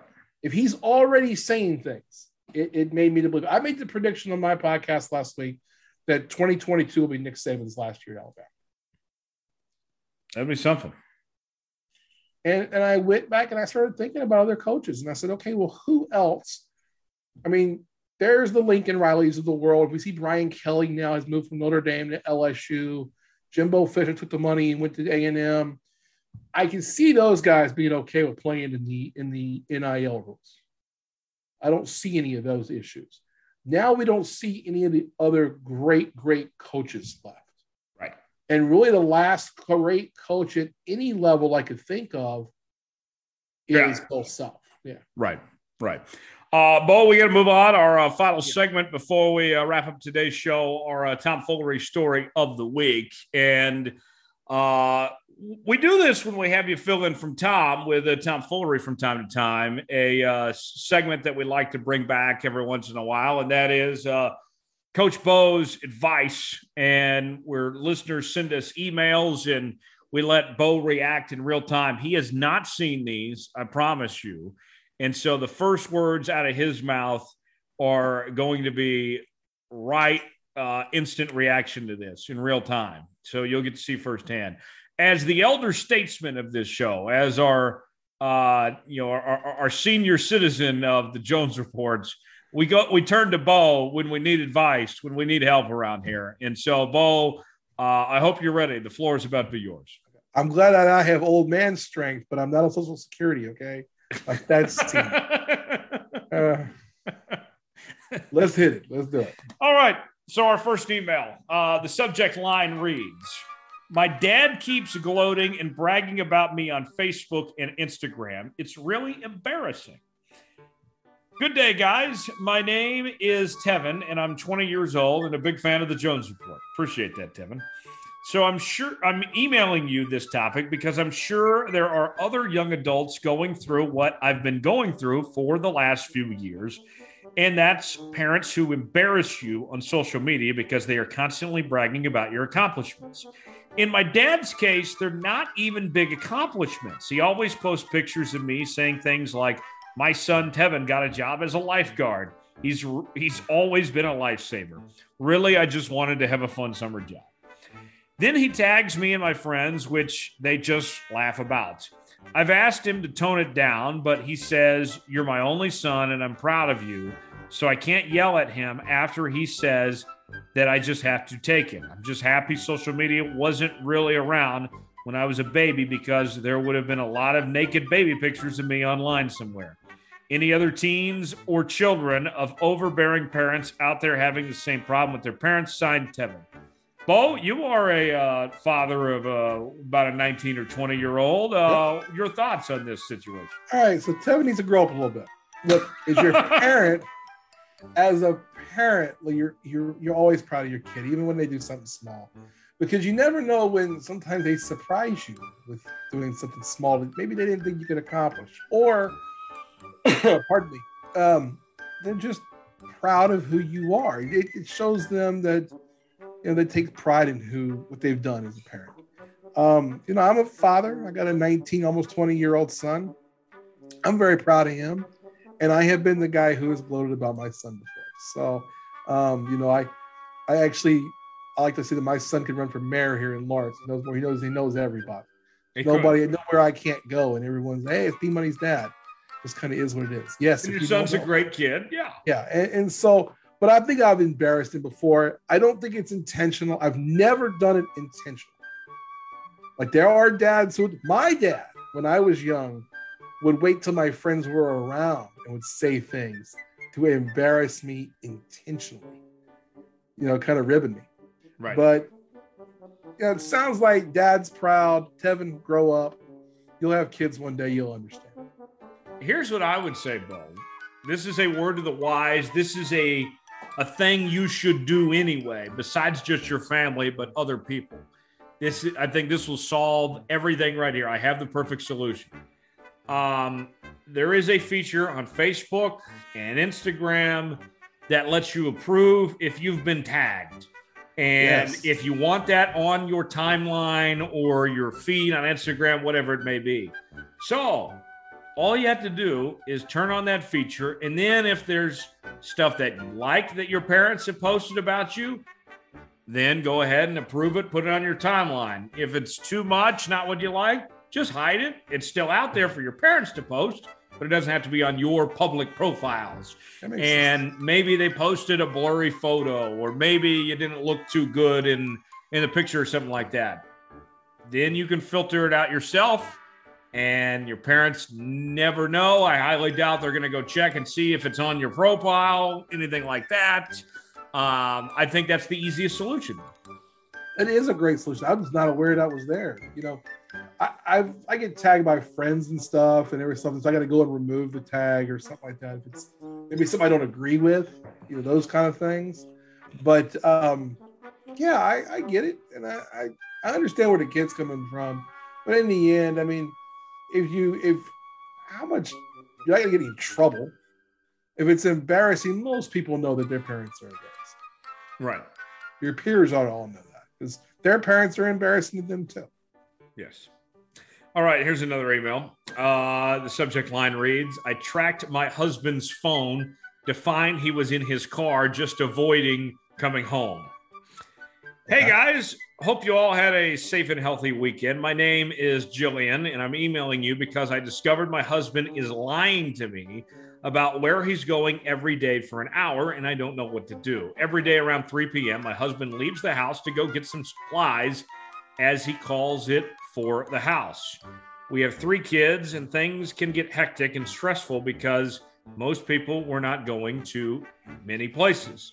Well, I tracked his phone a few days ago and found that he's going to a parking lot of the school around our block and taking a nap in his car for most of the hour or two he is gone. I actually drove by and watched him do it. When I confronted him about it, he said he was just trying to get away from all the stress to relax. Well, what about me? Do I get to leave for an hour to take a nap in a random parking lot? We haven't really talked since that conversation.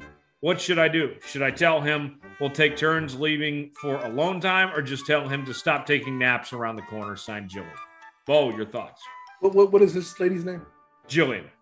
Jillian, you're in the wrong here. We explain some shit here, all right? Not all men want to be with their wives twenty-four hours a day. I love my wife. I've been married twenty-three years.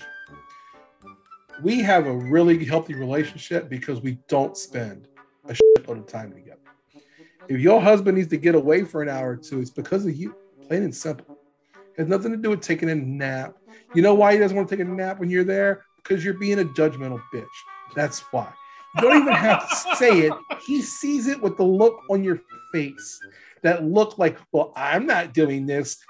You know what? He knows you're not doing this, but he doesn't want to fucking hear it anymore. So listen, leave the man alone. Quit tracking his phone. He's not sleeping with anybody. He's taking a nap because you're a bitch. So leave him alone or go away. It's a real simple solution. You're the problem. Quit being the problem.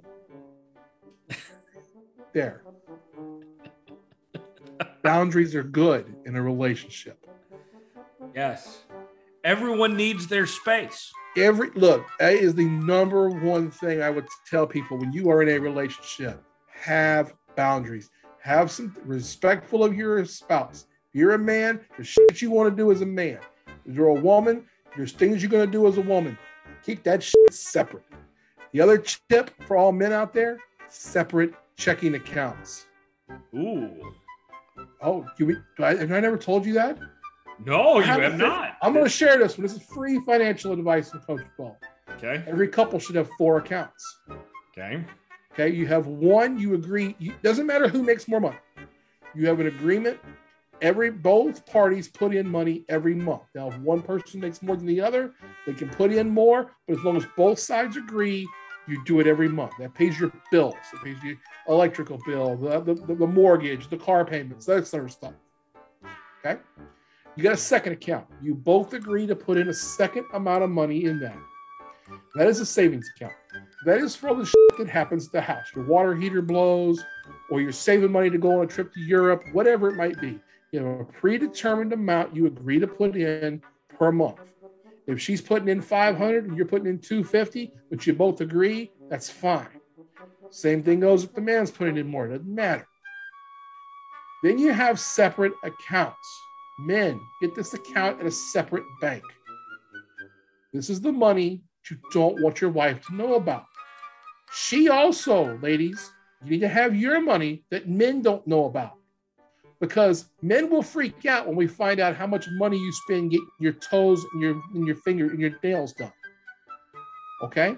But you're going to freak out when you see how much money we spend when we go to the golf course. So why have these problems? If you don't have any money in that account, you can't go to the golf course. You don't have any money in the account, you can't get your, ta- your, your, your nails and your toes done. Men, if you want to buy your wife flowers, don't get it from your joint account. You know, you, yeah, you're the hero when you send flowers for her birthday or your anniversary or Valentine's Day to her office. She looks great for a few minutes, and that's wonderful. But you know what happens? It's a no-win situation when she gets home if you do it from a joint account. Because one, is going to see you spent too much money. It's going to go, I really appreciate it, but you shouldn't have spent that much money because it's your, both of you's money.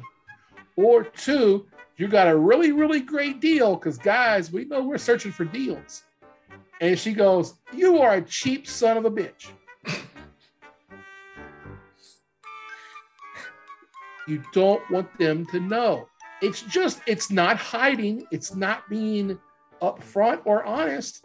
It's just alleviating the, the stress around the relationship. People fight it. When you're married, Tyler, take this down. Okay. You know what? ninety percent of your fights are about two things in a marriage. You know what those two things are? Money and kids. Money and sex. Oh, yeah, yeah. Most parents agree on most shit with kids. I'm a financial advisor. I see that shit all the time. But what I will tell you is that the two things, and most of it, it's money. You don't want your wife knowing how much you spend on whatever your hobby is. You don't want to know how much she spends on her shit. You don't want to know how much makeup is. You don't want to know how much that stuff that she has to put on her legs at the end of the night, the moisturizers and all. You don't want to know any of that, guys, because you'll be sitting there going, shit, for this cost, I could have got a new refrigerator. Right. Separate accounts. Have some shit you save together. Pay your bills together. Those things on the side. I love it. I learned a lot from this. Bravo, Bo. I'm sure a lot of people feel the same way. Uh, that was a very insightful segment uh, to end today's show. That was a lot more than I expected, and it was all free. Right. I'm glad I can be, I'm glad I can help. Hey, if you have other questions, O A G K S dot com, hit the contact us, send me a message. I'll be glad to have a conversation with you. O A G K S dot com, O'Connor Advisory Group dot com. We got to go. Big thanks to Bo for hanging out with us for the entirety of today's show. Jordan Wolf from M L B dot com for stopping by as well. And uh, uh, Tom will be back here next week. So uh, hopefully he gets well and gets back here. And uh, we're off to Chicago this weekend for the Summer of Jones. Looking forward to being out there and having a good time. As always, you can follow me on social media, Twitter at Tyler Jones Live, Facebook Tyler Jones Live, Instagram as well, Tyler Jones Live. And uh, you can also find me, uh, find the show, uh, Studio Soapbox on Facebook, uh, Studio underscore Soapbox on Twitter, and Jones underscore Report on Instagram. Bo, been a pleasure. Thanks for hanging out today for a little longer than normal, and uh, we'll hear from you again next week. All right. Thanks a lot, bud. Appreciate it. That's Brian O'Connor. I'm Tyler Jones. For Jordan Wolf, our entire crew, saying so long. This has been another edition of Jones Report. See you next time.